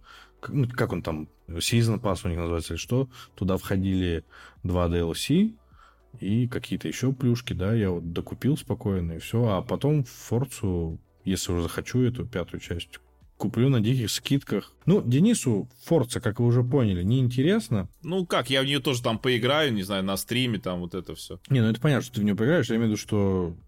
Ну, может, тебе и понравится, конечно. Я посмотрел... Во-первых, то, что они показали, я думаю, вот эти трейлеры непонятные. Ну, вы там хоть и покажете частичку геймплея, но это все равно не тот геймплей. Просто какой-то красивый фон у вас, там, трассы, все блестит, все светится. Тут у вас пит-стоп и тому подобное. В общем, я ничего не увидел, я думал, покажут больше геймплея. Но потом они показали... Я видел ролик, у них будет режим карьеры, который будет основан на тюнинге автомобиля. В общем, там тебе дают машину, и ты вот сколько-то этапов, короче, ты катаешь гонки, улучшаешь их, и, видимо, так продвигаешься по лестнице. И вот там я увидел геймплей от третьего лица, чего я сильно тоже не понял. Ну, люди играют, конечно, с видом от третьего лица, но это не, я не из их числа. И мне все равно хотелось посмотреть больше геймплея из кокпита там. Ну вот мне понравились камеры, потому что у Гран-туризма у меня претензия к камерам. Это да, Гран-туризма всегда, ну от третьего лица, по крайней мере, она ужасна. Я от третьего лица не могу сильно сказать, я не играю. Ну вот я играю с кокпита, ну это понятно. Но там обзор очень плохой для онлайн-сессии. Потом есть камера на крыше, где у вас виден капот, и камера на бампере, где у вас вообще ничего не видно. И всегда хотелось камеру, которая будет из кокпита, но вот чисто с приборкой. И здесь как раз-таки в Forza Motorsport ее показали. Посмотрим. Да, посмотрим. В принципе, показали физику. Еще я заметил, что изменен звук, когда заезжаешь на поребрике. Он в других симуляторах как-то по-другому, более агрессивно звучит. Здесь как-то помягче. Ну, в общем, я жду эту игру. И если они сделают уклон в такую уже расширенную карьеру... И, надеюсь, не промахнуться с онлайн-режимом еще. Ну, просто если не будет онлайн-режима, то я просто пройду эту игру, да, вот эту часть карьерную, и, наверное, я успокоюсь, пойду играть в Гран-туризмо. Вообще, есть такое мнение, что якобы это будет такая сервисная игра, которая будет просто дорабатывать. Может быть, в их случае это и правильно, потому что у них нет никакого... Ну, как вот этот Гран-туризма, да, вот там один человек этим занимается уже сколько лет, и вот у него есть свое видение, и он к какому-то идеалу, да, там, допустим, идет. Здесь, мне кажется, у них такого нет, и они еще на пути. А так я жду, мне интересно. Так, ну Cities Skylines 2 показали. Всем любителям градостроительных симуляторов вперед, потому что она будет по подписке. И она, кстати... Я играл в первую часть... Мне она нравилась, но, блин, на эти игры нужно, по-моему, еще больше времени, чем на какие-то сервисные. Потому что отстроить город стоит каких-то все-таки усилий и времени. Но как выглядит игра, мне понравилась. Ты, Денис, играл в предыдущий? Или ты SimCity больше любишь? City Skyline, ты знаешь, у меня, короче, есть такое вот ощущение, что современные, в принципе, экономические стратегии стали какими-то очень легкими и перестали... давать, собственно, тот геймплей, ради которого они создавались. То есть сейчас экономические стратегии — это как будто просто, знаешь, какая-то мобильная игра, чтобы ты просто что-то делал, и тебе казалось, что ты что-то там строишь, что-то развиваешь. Я играл в первый City Skyline, и я скажу так, если сравнить даже, там, не знаю, с каким-нибудь SimCity 4, вот, я даже не говорю там более старые, то... Я не понимаю, что там делаю. Просто что-то строю, ни на что не обращаю внимания. Потому что в SimCity нужно было постоянно. Ты строишь, ты такой думаешь, так, вот у меня здесь, значит, квартал, допустим, индустриальный. Так, нужно, короче, жилой квартал, так, ну, нужно подальше, это коммерческий квартал, потому что, ну, чтобы коммерцию развивать, ты начинаешь думать, вот тебе здание нужно построить, так, нет, я не буду просто сам его строить, дождусь, пока будет запрос в обществе на это здание, потому что тогда мне дешевле выйдет. И вот, ну, ты просто постоянно думаешь о бабках, просто вот зарабатывай, не зарабатывай, я там таблички смотрел. Помню «Транспорт Тайкун». Ну, это не про градостроительные, но тем не менее. То есть, когда там даже просто вот самые первые, вот я помню, с чего лучше начинать, и то это мне кто-то совет дал, что лучше всего возить уголь к электростанциям угольным, чтобы на этом подниматься. Вот ты строишь, там ищешь самую близкую вот, пару угольной шахты и электростанции, начинаешь туда возить, зарабатываешь, потом начинаешь там еще, то есть каждый раз ты думаешь, какая там экономическая эффективность, каждый раз, когда ты ведешь там, не знаю, железную дорогу, ты думаешь, вот мне мост построить, или засыпать этот ручей, или вообще объехать, что будет дешевле, да, что будет выгоднее, потому что в том же там «Транспорт Тайкун», там всегда, чем дальше ты перевез, например, груз, тем ты больше денег получаешь, но при этом, чем дольше это времени заняло, тем ты меньше времени получаешь. Поэтому вот был всегда какой-то баланс долготы пути, но долготы это тоже по прямой, если он тебя просто там по кругу ездил, по-моему, не считалось. То есть долготы пути, там времени, вот куча этих факторов, сидишь в голове, думаешь, каждый шаг продумываешь. И даже запускаешь там, не знаю, какой-нибудь современный Railway Empire, тебе надо построить железную дорогу, ты ее там строишь, а потом смотришь, у тебя какие-то мосты, тоннели, и думаешь, откуда, то есть я сразу, знаешь, по «Транспорт Тайкуну», блин, это ж куча бабок, а потом смотришь, да нет, нифига, вообще пофиг, на, строй, что хочешь, делай, что хочешь. И я не знаю, то ли из серии нужно наиграть 500 часов, чтобы стало, наконец, интересно, но у меня нет столько времени, чтобы игра раскрылась. И поэтому мне сейчас эти все экономические стратегии не интересны, я лучше в старые поиграю. Потому что в старых ты действительно думаешь над каждым шагом. Думаешь, вот, там, не там удалил землю, да, ну, потратил, соответственно, денег на удаление земли, и потом думаешь, блин, это же столько бабок, ну, то есть, как в реальности, по сути. Ты трясешься над деньгами. Потому что это экономическая стратегия, ее основной геймплей — это обеспечить прибыль с минимальными расходами, да? Ну и постоянно растущую прибыль. А вот это вот, ну, еще раз говорю, из того, что я играл в City Skyline, это просто, ну, строй, что хочешь, хочешь здесь дорогу проложи, хочешь зоопарк сюда поставь или там что, ну, я не знаю, мне это, говорю, может быть, там это надо наиграть, чтобы стало, наконец, нормально, но мне нет такого времени на игры. А тут все равно же учиться надо долго еще. Вникать. Поэтому вот я что-то, сколько там я поиграл в City Skyline, первый я не помню. Я его то ли брал, то ли по подписке я в него какой-то играл, по-моему, на Xbox еще или на плойке, где-то он у меня есть. Я что-то поиграл и забросил. Для меня City Skylines это, наверное, больше не экономическая стратегия, а вот именно игра, в которой ты можешь построить город. Наверное, да. Это не экономическая стратегия, это действительно градостроительный симулятор, где ты просто строишь города, и я вот на Ютубе много видел роликов, как люди строят, ну, действительно красивые города.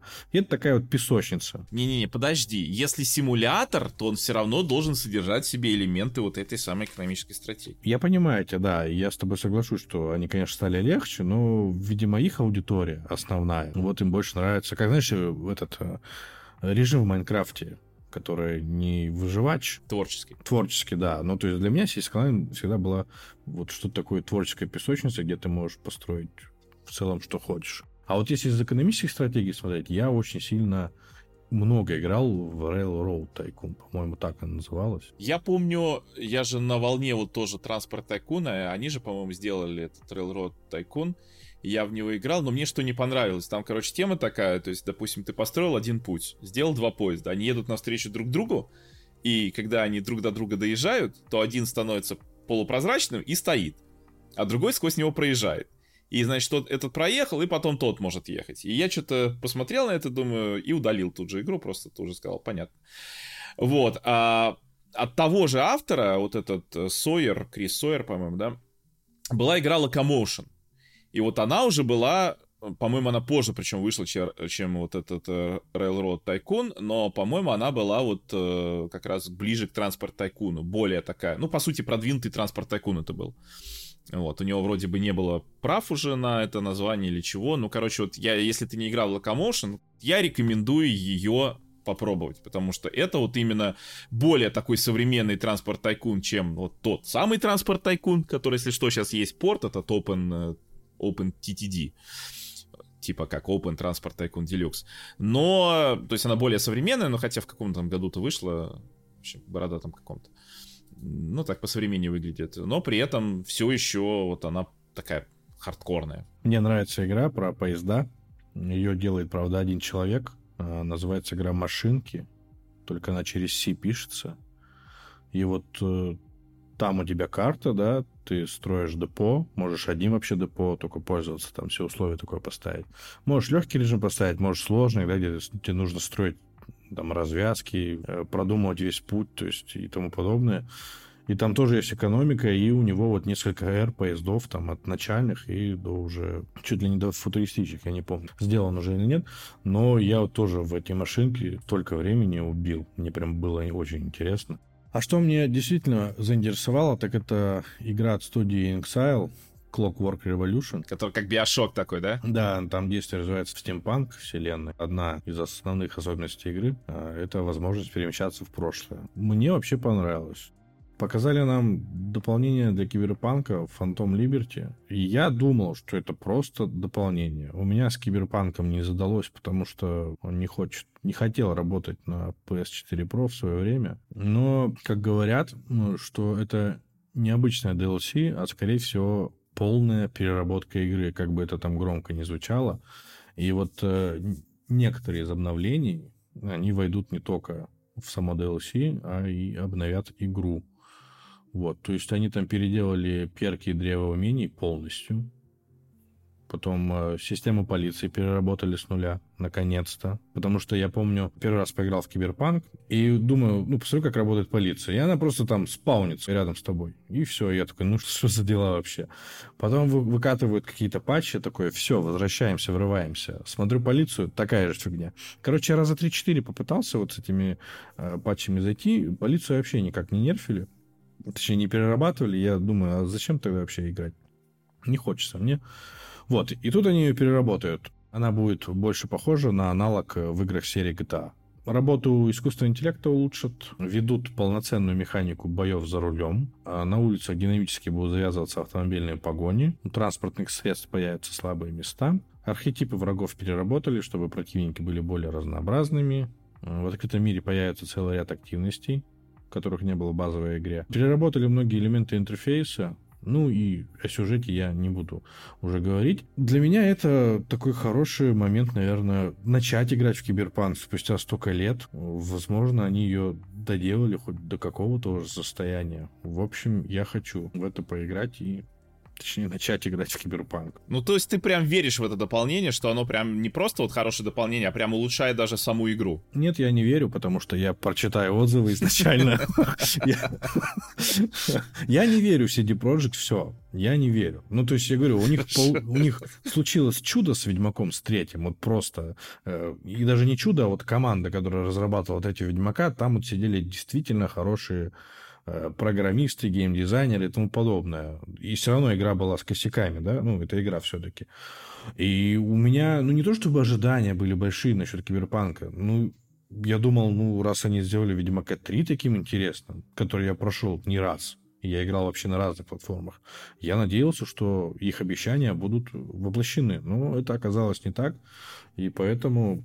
Почитаю отзывы, посмотрю, что скажут. Если действительно переработают что-то и в оригинальной игре, тогда я посмотрю. Сюжет в целом... Я вот проходил этот пролог начальный, двухчасовой. Ну, мне было нормально. Ну, то есть я бы играл дальше. Люди, которые проходили Киберпанк, мои знакомые, я у них спрашивал, им всем все понравилось. Ну, мне кажется, просто Киберпанк — это та игра, которую ты... Ну, если тебе не нравится, ты не будешь проходить, потому что она начинает бесить. Тебе должно прям нравиться, что ты делаешь. Я ее дропал очень много раз. То есть, я говорю, мне понравился изначально отрывок, потом оптимизация сошла на нет. Ну, вот у меня был тогда не такой компьютер, как сейчас. Но, тем не менее, у меня была PlayStation, и я на нее надеялся. Но там тоже, ну, не только на PlayStation, да, и на Xbox все было плохо. И я такой, ладно, выходит PS5, я ее покупаю, думаю, ну, точно сейчас ворвусь, захожу, и вот опять все то же самое, только, ну, уже не фризит, грубо говоря. Ну, и вот у меня, как ты говоришь, да, вот она меня больше пока бесит, нежели я хочу поиграть. Но мне хочется поиграть, и поэтому я надеюсь, что они доделают эту игру и с этим дополнением что-то привнесут, потому что они же вторую часть разрабатывают. Ну, ты прям даже в меня вселяешь какую-то надежду, что я даже такой думаю, блин, ну, а что если да? Вот а что если, понимаешь? Но я за это отвечать не буду. Ничего не знаю. Если что, все претензии будут тебе в твой адрес. Но я не побежал сразу оформлять предзаказ, я говорю, я хочу посмотреть, что получится. Если все, что пишут, будет так, и что-то внесут поправки, действительно. Хотя, ну, вот с полицией, потому что, понимаешь, иногда в GTA хочется поиграться с полицией, да, там, ну, погоню устроить, постреляться, ну, это же GTA. Здесь мне тоже этого хотелось, но это настолько не работало, что ты думаешь, а зачем вообще этим заниматься? И говорю, когда она у тебя вылетает, багует квесты, это меня всегда отталкивает в играх. Всегда. То есть, меня оптимизация в игре не так сильно... Ну, если какие-то дропы происходят, да, там, не так отталкивают, как вообще поломанная игра. Поэтому не хочется, понимаешь, поиграть в Киберпанк. Действительно хочется. Потому что от Ведьмака я в восторге. Да и кто не в восторге от Ведьмака? Ну, знаю таких. Я тоже когда-то был не в восторге, пока не прошел этот Белый лес или как там, Белый сад. Белый сад? Да, Белый сад. В общем, буду ждать, отзывы читать. Потом уже буду принимать свое... ответственное решение.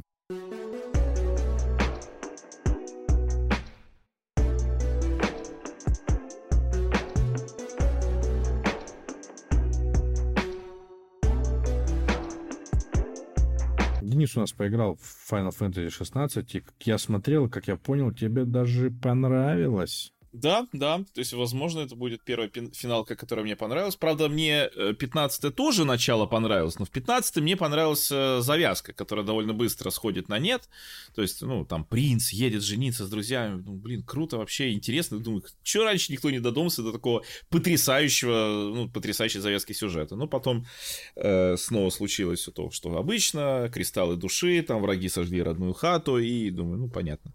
Типичная там JRPG, именно типичная финалка. Здесь я так понимаю, что я, в принципе, уже откровения от сюжета не жду, потому что, ну, мне не очень нравится тема с кристаллами, вот и вся вот эта фигня. Ну ладно, хорошо, допустим. Но мне понравилась боевка. И нет, она не такая, как в 15-й или там даже в 7-й. То есть боевка, что мне понравилось? У тебя вот, допустим, есть поначалу один обычный удар, есть уклонение, есть даже что-то типа парирования, и есть магия. То есть 4... абсолютно разных действия, которые вот именно разные. Не так, что у тебя есть там 5 ударов, и вот должен сам там фантазировать, какой в данный момент наносить. Я не люблю это.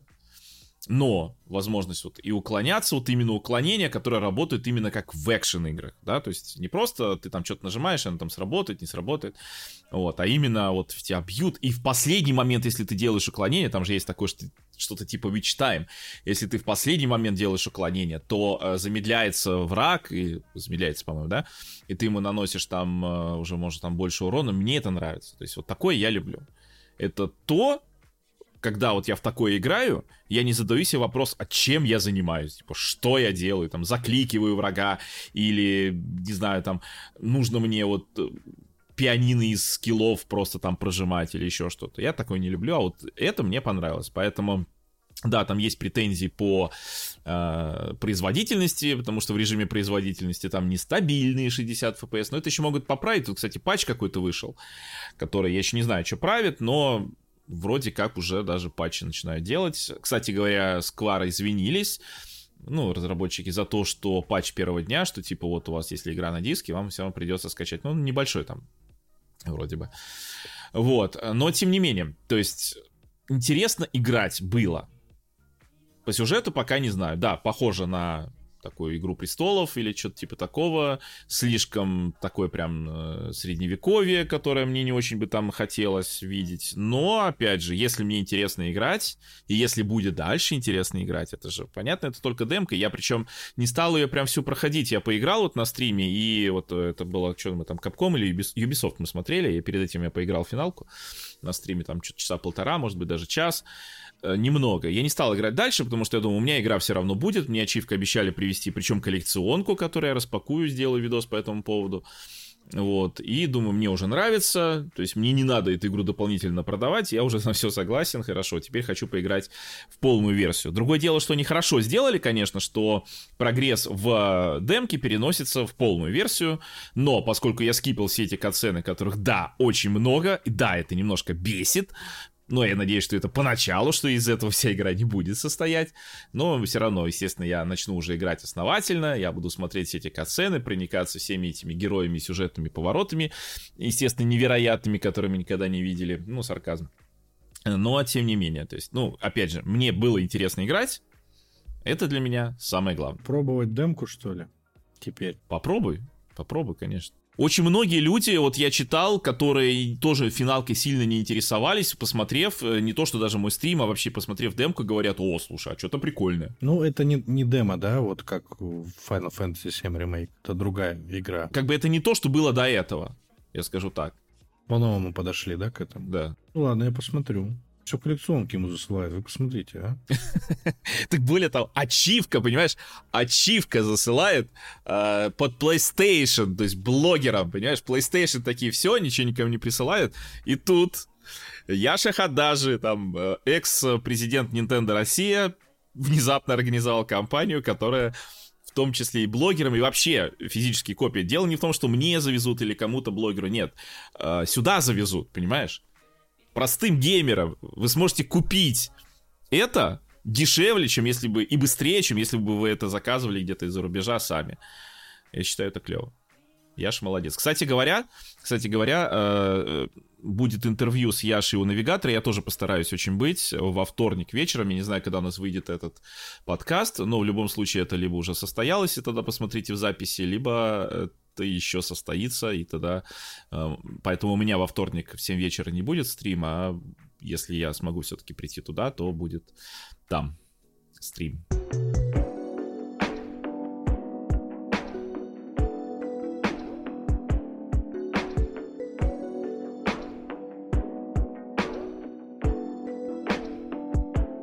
А знаешь, что еще не самое смешное? Мы забыли с тобой обговорить Starfield. Starfield! Точно! Конечно, да. Starfield надо обязательно. 30 FPS! Русского языка не будет. Спасибо, до свидания. Прям с языка снял. Ну, короче, я не знаю. Мы, наверное, не будем сильно уже разжевывать, потому что уйма статей написано, уйма роликов, везде все это есть. Мы игру ждем, она, наверное, еще больше, ну, меня, по крайней мере, еще больше интересует. Они ее прокачали, обидно за 30 FPS. Digital Foundry там просто восхитились вообще картинкой Starfield'а. Digital Foundry, кстати, уже такие, их же там, ну, типа, да, вы там оправдываете 30 FPS. Они такие: нет, ну мы не оправдываем, мы объясняем, на какие, значит, жертвы или там что пришлось пойти разработчикам, чтобы обеспечить, ну, или там, не знаю, почему отказались или вот так. То есть, типа, мы объясняем, мы просто объясняем. Я, в принципе, кстати, ну, прекрасно, с одной стороны, понимаю, я иногда тоже, бывает, я там что-то объясняю, люди что-то это самое. Но с другой стороны, ну, так вы хотя бы свое мнение, то тоже свое отношение выскажете, вы же его постоянно высказываете. Если бы они не высказывали, ладно, но они же высказывают. Я до сих пор помню то самое видео про Horizon Zero Dawn, когда вышла PlayStation 4 Pro и вышла вот эта игра. Это же была первая игра, которая создавалась, ну, с учетом вот PlayStation 4 Pro. И как Digital Foundry, и, по-моему, это видео Джон Линнеман как раз делал, показывали кустик Карл, который там на расстоянии что-то метров 100, наверное, от героини, ну, так, если прикинуть, на каком расстоянии, да, вот, 100, они его зуммировали и показывали: смотрите, на PlayStation 4 Pro там больше травинок, понимаешь? И за кадром при этом звучало про Amazing Experience или что-то типа такого, что как это замечательно, вот какую картинку показывает PlayStation 4 Pro. Я еще почему это хорошо помню, потому что у меня тогда был Full HD телевизор, у меня не было 4К, и мне как раз тогда дали потестить прошку, PlayStation 4 Pro, и я тогда даже делал, вот, загрузил, значит, сохраненку, сделал скриншот на обычный PlayStation 4, тут же вышел, подключил PlayStation 4 Pro, там же сохраненки переносятся, загрузил эту же сохраненку, сделал тот же самый скриншот с того же ракурса, и на PlayStation 4 Pro уже сделал. И выложил эти два скрина тогда еще в Facebook, я тогда активно Facebook вел, и говорю: давайте, кто заметил разницу? Она там была. Но вот разница была в кустике, вот если попереключать два скрина, Вот так, туда-сюда, туда-сюда. Кустик и деревце тоже, которое далеко стояло. На нем, значит, снег на дереве. Ну, знаешь, как бы не полностью белое, а вот как бы с проблесками такими, да, с проплешинами этого снега. И вот на PlayStation 4 Pro были более детализированные проплешины. Все. Но при этом, то есть от Digital Foundry, опять же, вот мнение, amazing, experience, потрясающе, все супер. Вообще, вы что, посмотрите, какая картинка. При том, что да, мы видели, когда примеры, когда там, не знаю, на PlayStation 4 Pro сильно лучше, чем на PlayStation 4, или там на Xbox One X сильно лучше, чем на Xbox One. Но вот то, вот это просто было, я не знаю, ну это просто вот хорошее настроение, прям вот тут, мне кажется, только можно поверить сразу в хорошее настроение, потому что настроение было очень хорошее, и непонятно почему. Так и тут. Меня что смущает? Все, что нам показывают, какие-то пустые локации, красивые, но пустые. Ну то есть вот куда мне там идти? Я хочу, смотри, мне не нужно очередной космоопера какая-то, где ты вот как в Outer Worlds прилетаешь на какую-то планету, тебе здесь, значит, коридор туда и направо, и все, как бы и все. И лети на другую планету, там другие локации будут.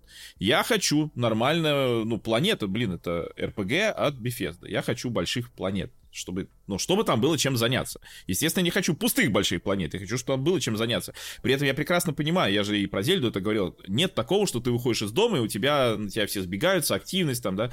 Понятно, что есть там какие-то пустые места, и я верю, что их показали. А что насчет не пустых мест?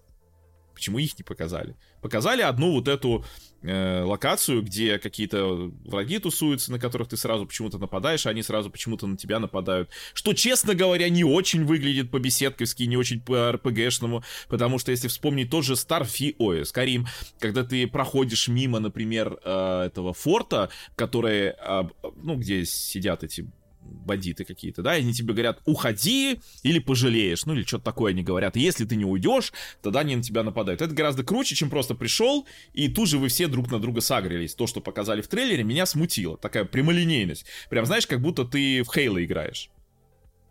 Вот. Мне это не очень понравилось. То есть я считаю, что если у нас RPG, вот с такими пафосами, всеми делами, то давайте как-то это будет, не знаю, подведем к тому, что пообщаемся, может, с ними, не знаю, может, за кадром стоило сказать. Но, опять же, может быть, это какие-то мои придирки. Но что я еще заметил, один момент, который не сказал в своем видосе, поэтому, думаю, важно сказать здесь.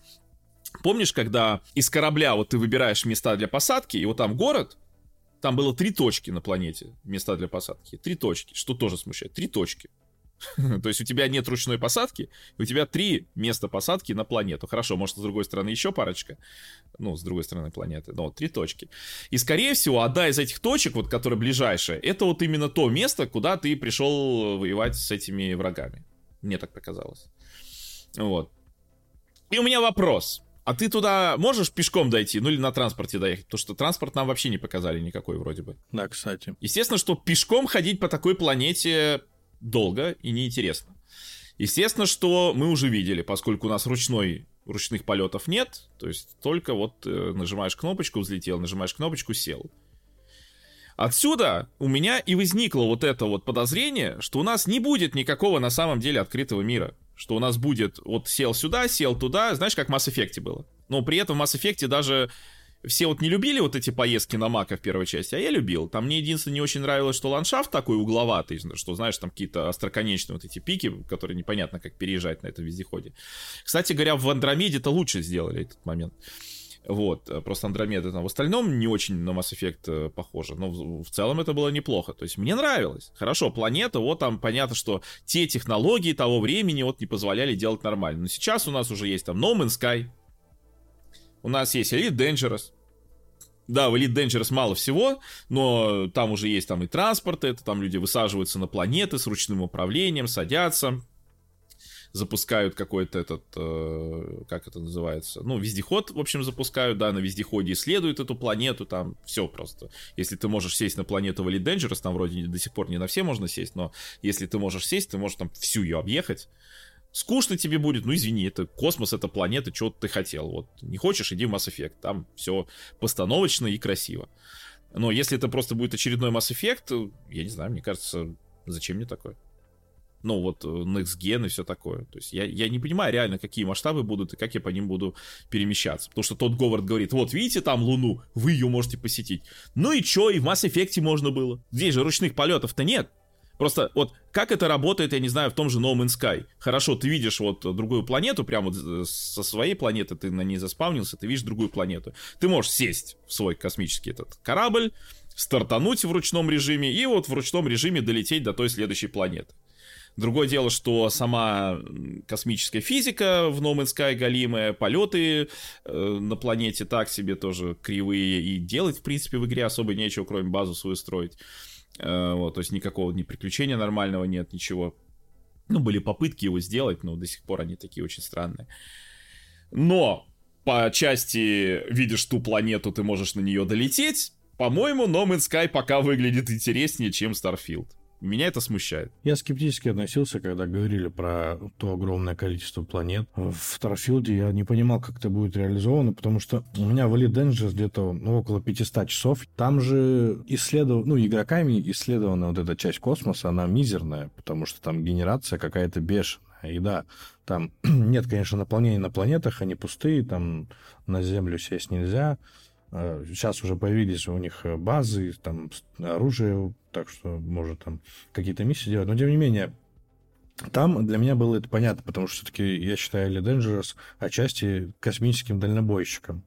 Потому что по большей части ты видишь красивые виды, планеты, там, если хочешь что-то исследовать, берешь себе определенный корабль с дальним прыжком и вот поехал. Но это такая игра. А как здесь они хотели это сделать, я даже не понимаю. Если будет какая-то вот залоченность на точке, и мне дальше действительно где-то бы, знаешь, типа, как в «Ведьмаке» в третьем, вы вышли за пределы, там дальше драконы. Ну, меня это не сильно устроит. Надеюсь, не получится, как с «Киберпанком», да, что очень много амбиций, а реализовали то, что реализовали. И они, я читал, что еще будут якобы очень сильно поддерживать Starfield. Может быть, они как-то свою сервисность, которую пытались там в «Скайримах» сделать, да, с этими модами и тому подобное, сюда полностью перенесут. Ну, пока мне, да, тоже не ясно. Вообще, она, конечно, меня интересует, мне хочется поиграть. Тут осталось-то уже, грубо говоря, там 3 месяца, и мы уже будем играть в Starfield. Но я надеюсь, что это будет очень круто. И почему действительно нет ручной посадки корабля, да? Ну, это очень странно. Я вот этого не понимаю. Я играю в игру про космос, где вы мне говорите про генерацию планет, где все очень круто и классно. И, Star Wars даже, да, там, хоть она такая, в этом Star Wars Outlaws косоватая, наверное, показали, как вот у нее корабль залетает, да, сквозь там, грубо говоря, не туман, а какой-то атмосферный слой. И вот у тебя вот эта белая пелена, и ты бац, и сразу в космосе. Ну, хотя бы так бы сделали. То есть у меня к этому нет никаких претензий. Может, это просто точки интереса, и чтобы, знаешь, давай вот, наверное, может, это сделано для того, чтобы ты... Мне просто иногда в Elite Dangerous было лень стыковаться. И я себе на корабль ставил приблуду, которая мне включает классическую музыку и автоматически, приземляется на космодром. Очень круто, просто руды отпускаешь и сидишь. Может быть, здесь это точки интереса, которые вот надоело тебе, допустим, да, не хочешь ты садить или не умеешь садить корабль, и бац, сразу, и он тебе анимацию показал, как ты присел. Чтобы, может быть, ускорить этот процесс. То есть ты думаешь, там все-таки будет ручная посадка? Слушай, я надеюсь, это странно же будет, если в этой игре не будет такого. Слушай, не знаю, я думаю, что не будет. Я вот почти уверен, что не будет. Если не будет, тогда я не знаю, это... Как это? Mass Effect на максималках, грубо говоря, я не знаю, как это назвать. Ограничьтесь каким-то куском космоса, да, и проработайте там все эти, не знаю, там 10 планет, хотя за это время, сколько они там игру делают, я не знаю точно, может 20, но проработайте их досконально. Это все равно огромный мир, очень большой будет мир. Если он будет насыщенный, это же уйма контента. Потом DLC добавляйте там по планете. Так игру я, конечно, очень жду, потому что мне нравится, что... И Skyrim, Morrowind я меньше застал. Oblivion и Fallout 4 вообще достойные игры, а Skyrim так это вообще... Я, по-моему, везде его купил, где можно. Вот серьезно. Вот на меня это, блин, работает. И причем я покупаю и, скорее всего, не буду играть. Вот так вот. То есть, потому что я уже сколько раз его проходил, и как бы куда уже сейчас. У меня на Switch, на PlayStation, на Xbox, правда, нету. В Steam у меня, причем у меня обычная версия, потом апгрейдженная версия, понимаешь? Я заношу и заношу уже больше 11 лет этому мужчине, а он все никак, не выпуская шестую часть, и, походу, бабушка, я надеюсь, она дождется шестой части, но Starfield она явно будет бойкотировать. Сейчас Костя говорит про бабушку Скарим, которая заявила, что не будет играть в Starfield, потому что бесится из-за того, что они так долго тянут с шестой частью. Так они очень долго действительно тянут с шестой частью. Бабушке уже 87 лет, и ее можно понять.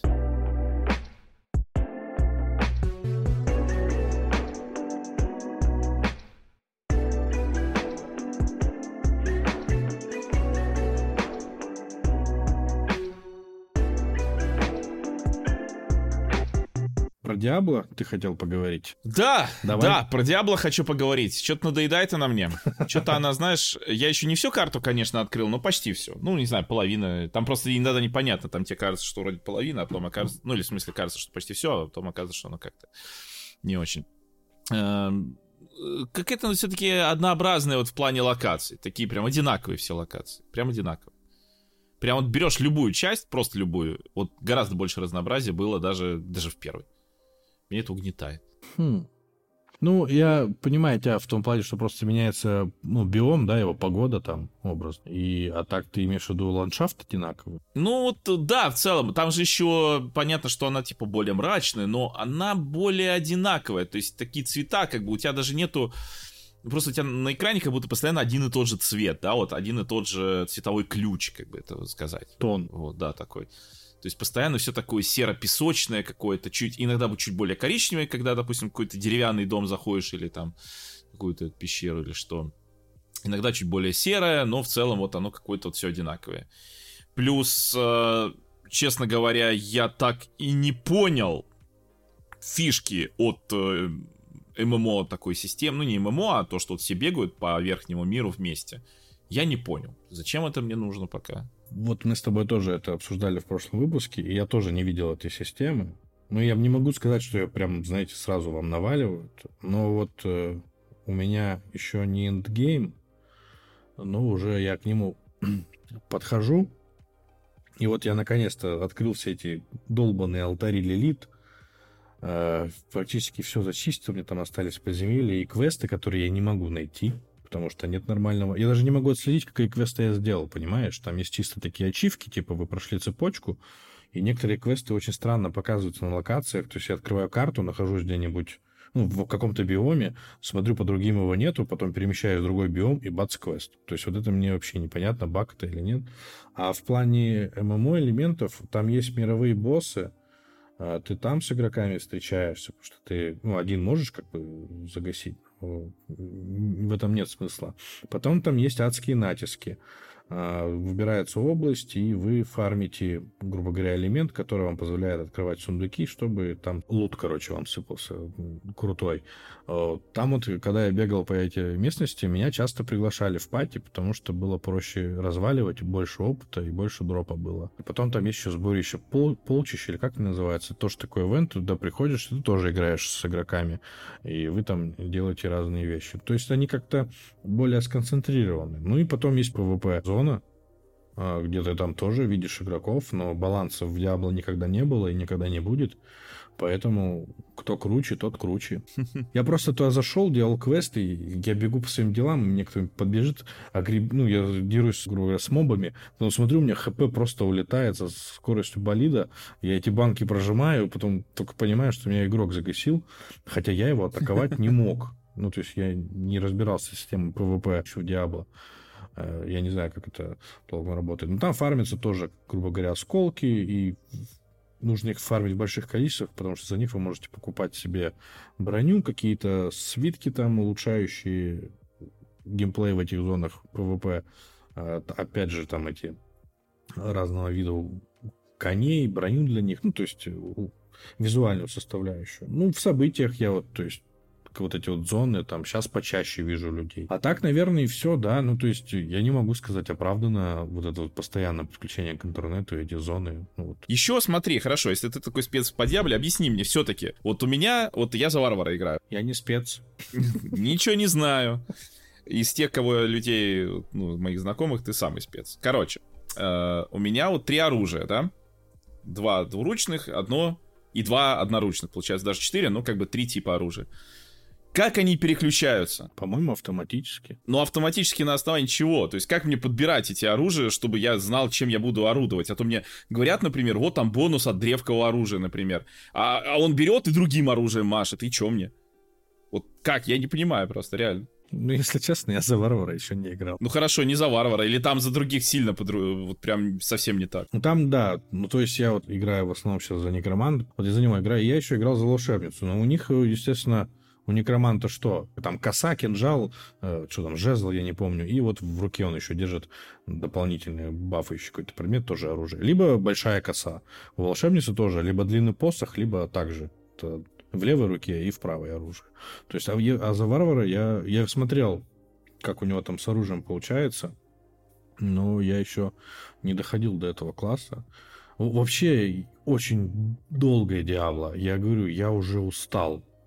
Вот именно я устал качаться, потому что Diablo 3 меня разбаловало. Я поэтому, видимо, в Diablo 2 я не возвращался, потому что там, ну, тоже очень все долго. А в Diablo 3 ты начинаешь сезон 2 дня, и ты уже там закрываешь 120-й портал. Ну, то есть максимально быстрая прогрессия.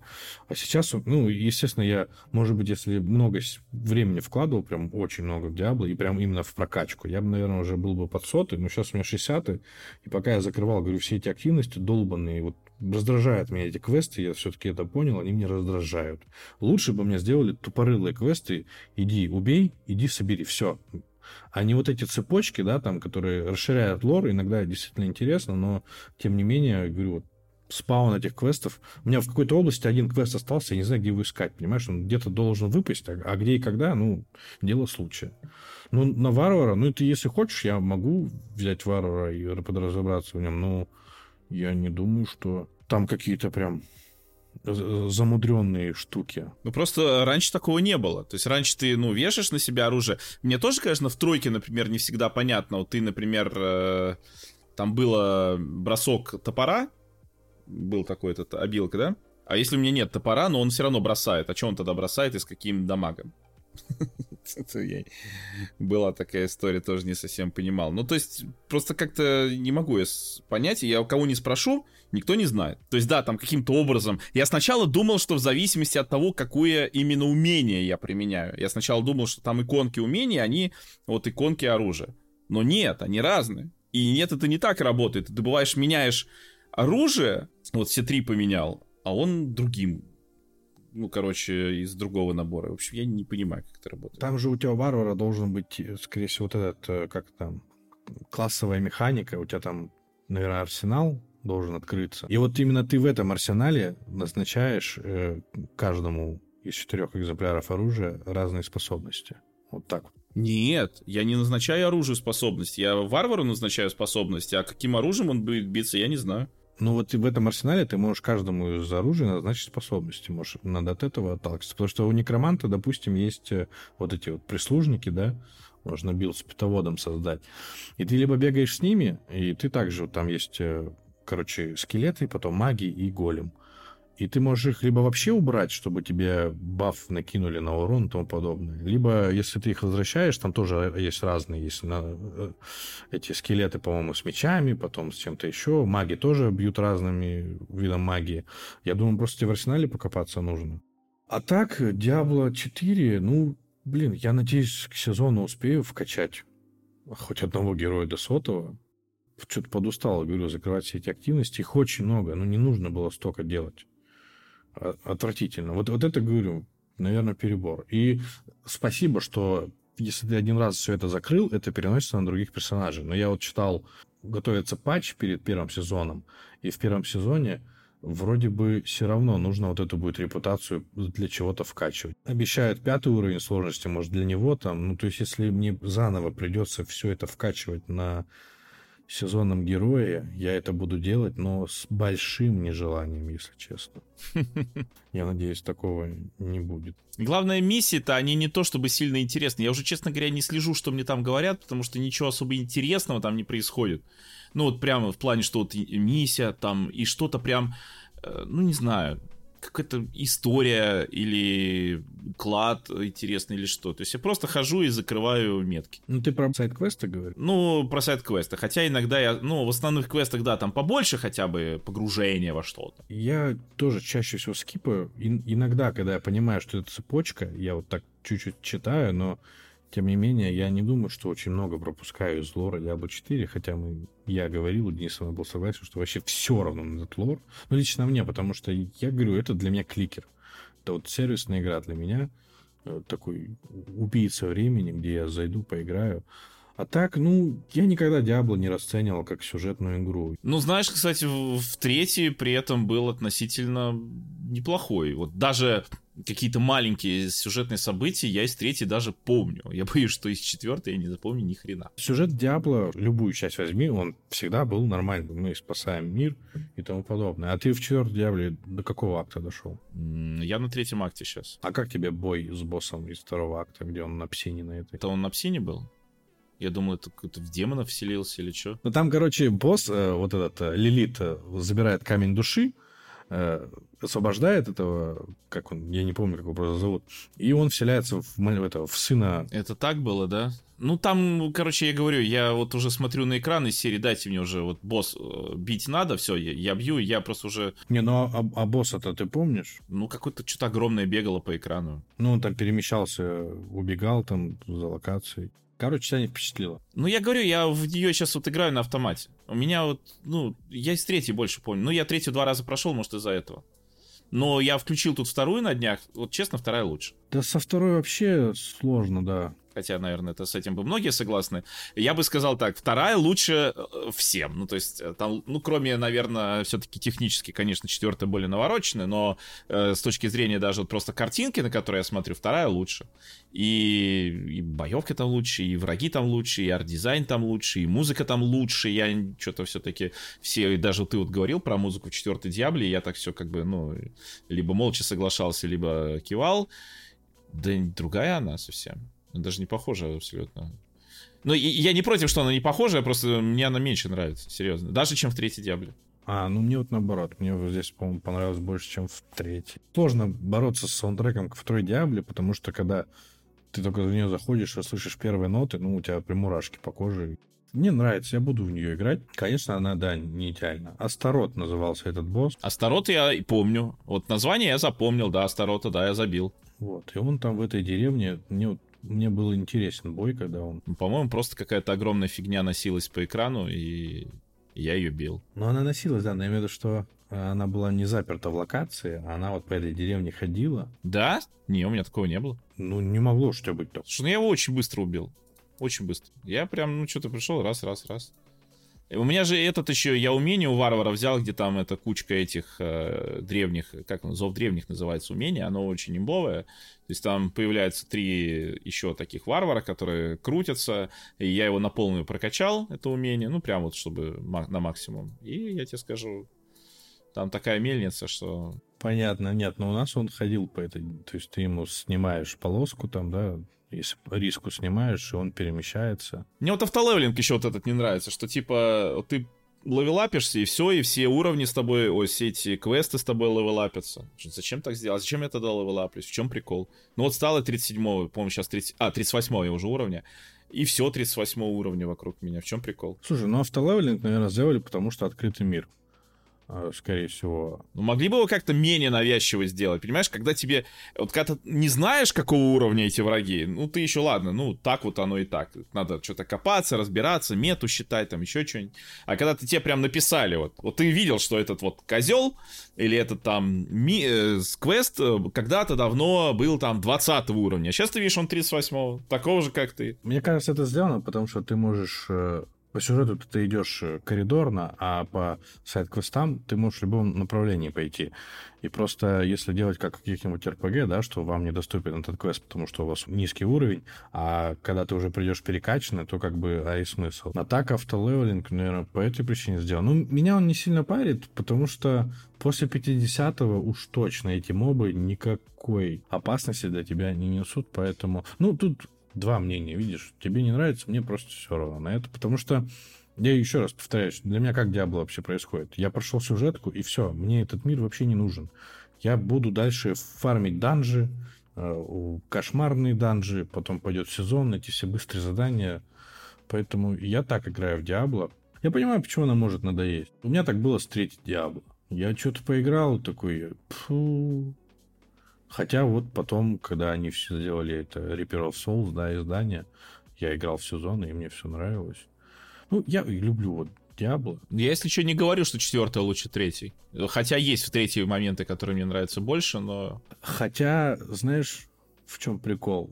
В том, что Диабло 4, это по факту Диабло 3, просто чуть-чуть переработали механики. Наверное, да. Потому что весь ингейм-контент, который есть на данный момент в Диабло 4, он...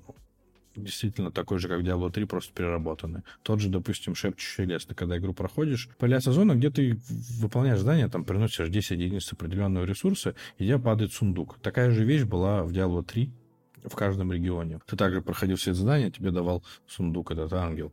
Ну, то есть, ничего нового Blizzard вообще в свой же жанр не принесла. Это уж точно. Это вообще, тут не стоит вообще спорить, и можно, грубо говоря, удавиться даже, но ничего не получится. Они просто что-то переработали. Мне это нравится больше. Со второй Диабло для меня вообще ничего не сравнится. Синдром утенка, он у меня в Диабло 2 никогда не излечится. Потому что, когда я смотрю на нее, я думаю, блин, какая же она классная все-таки была, есть и будет. А так, я надеюсь, что это будет лучше в дальнейшем развитии, чем в Diablo 3. Вот что я могу сказать. Потому что Diablo 3 тоже была неплохой игрой, мне просто не нравилась стилистика. А так-то она игралась как Diablo. Ну, блин, это же Diablo. Что там может быть? Ну, просто, наверное, чуть-чуть неудачное получилось.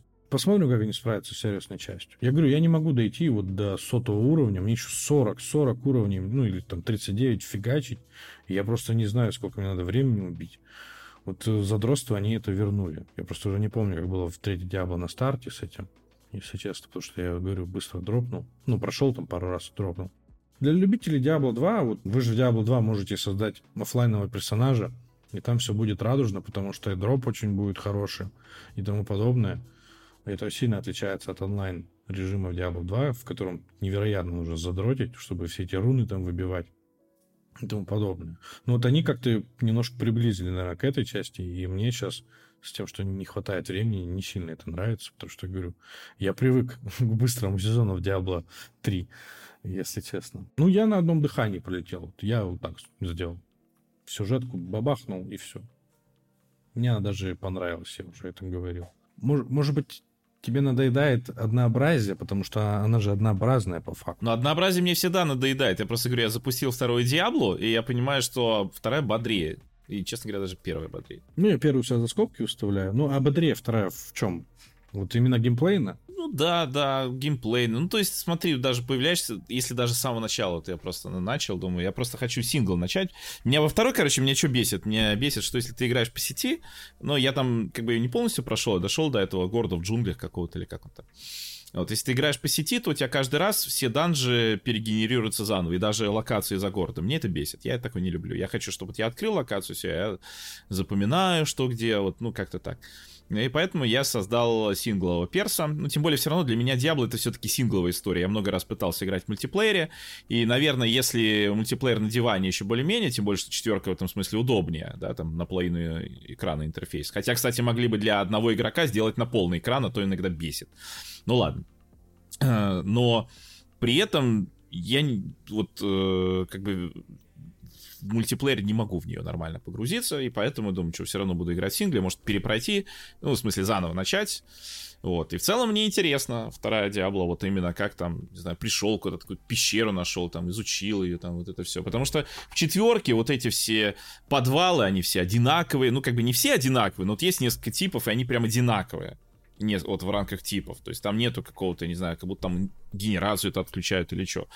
То есть там нет такого, что ты что-то нашел, какое-то интересное подземелье, которого ты там раньше не видел. И разнообразия там очень мало даже в самой игре. И в любой Диабле больше этого разнообразия. А мне однообразие действительно доедает. То есть я смотрю на одни и те же локации на протяжении там сколько уже часов. Уже 38 уровень, и думаю, и что, так вся игра и будет. Я просто думал, типа, огромный открытый мир, много разного там уже можно наделать. Что, помнишь, как раньше было? Вот у тебя какие-то болота, вот у тебя пески, вот у тебя там джунгли, вот у тебя там, не знаю, какие-то эти заброшенные руины там. Вот. А здесь какое-то все одинаковое.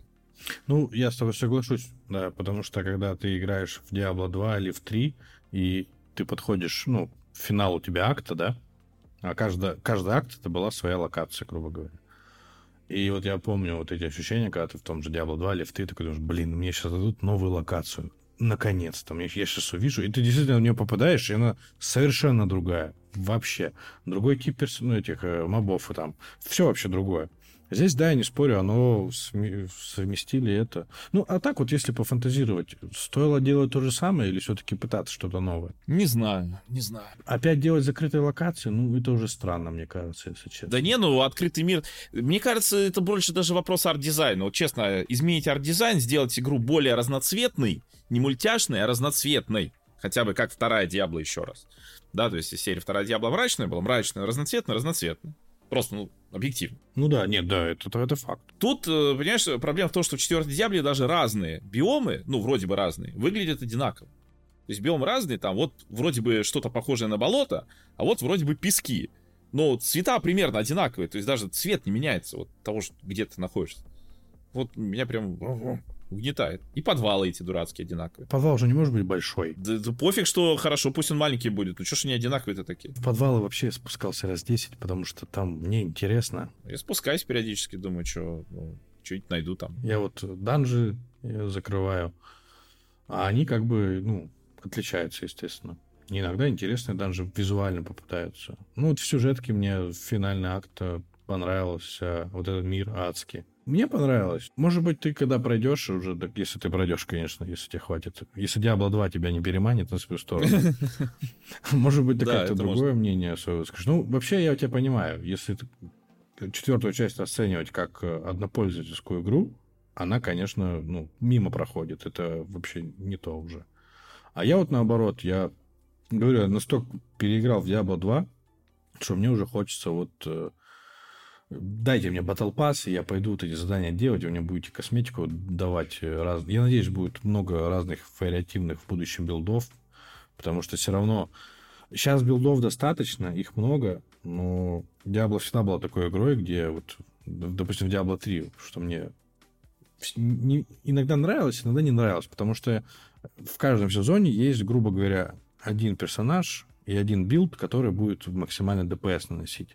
Есть еще помимо него, да, там 1-2 максимум, наверное. Ну, а так ты сразу понимаешь, ну, придется играть за него, чтобы там закрыть 150-й портал. И иногда, вот я помню, предпоследний, что ли, сезон на мага с этими метеорами мне вообще не нравилось. То есть я дропнул тупо. А, ну, я уже просто докачался и такой думаю, ну, и там уже Diablo 4 выходило, я думаю, да, блин, не буду менять персонажа. Здесь я надеюсь, что в сезонах будет больше всего.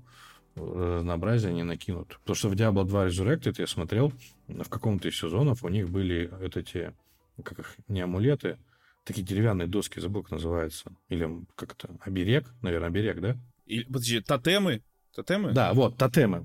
Все перепутал. И в каком-то из сезонов они добавили, что тотемы дают тебе дебаф, вот, допустим, к мобам, у которых... как раз-таки дебаф к твоей способности. Молнии, допустим, они ее не воспринимают, ты им дамаг не наносишь, и ты вот тотем кладешь на сумку, и все, и фигачишь их молнии. Вот, то есть это было интересно, потому что в классической Диабло, грубо говоря, даже с дополнением, тебе нужно там, ну, пособирать и руны, вещей, там, и либо с жезлом некроманта ходить, чтобы дебафать это все. Пока я доволен. Понимаешь, я уже на том пути, когда я понимаю, что мне чуть-чуть начинает надоедать, потому что очень долгая прокачка. Я вот это вот, ну, то есть... Оно потом, конечно, наверное, увеличится, но вот у меня пока 61 уровень, И даже я, когда фармил эти данжи, я не видел, что там уж очень быстро полоска заполняется. А мне нужно перейти на 4-й уровень сложности, мне нужно данж закрыть. А я сегодня заходил закрывать этот данж, я такой бью мобов, такой, нормально. А потом моб меня ваншотнул какой-то своей способностью. Я такой, понятно, не сегодня. Придется еще пофармить там до 67-го, наверное.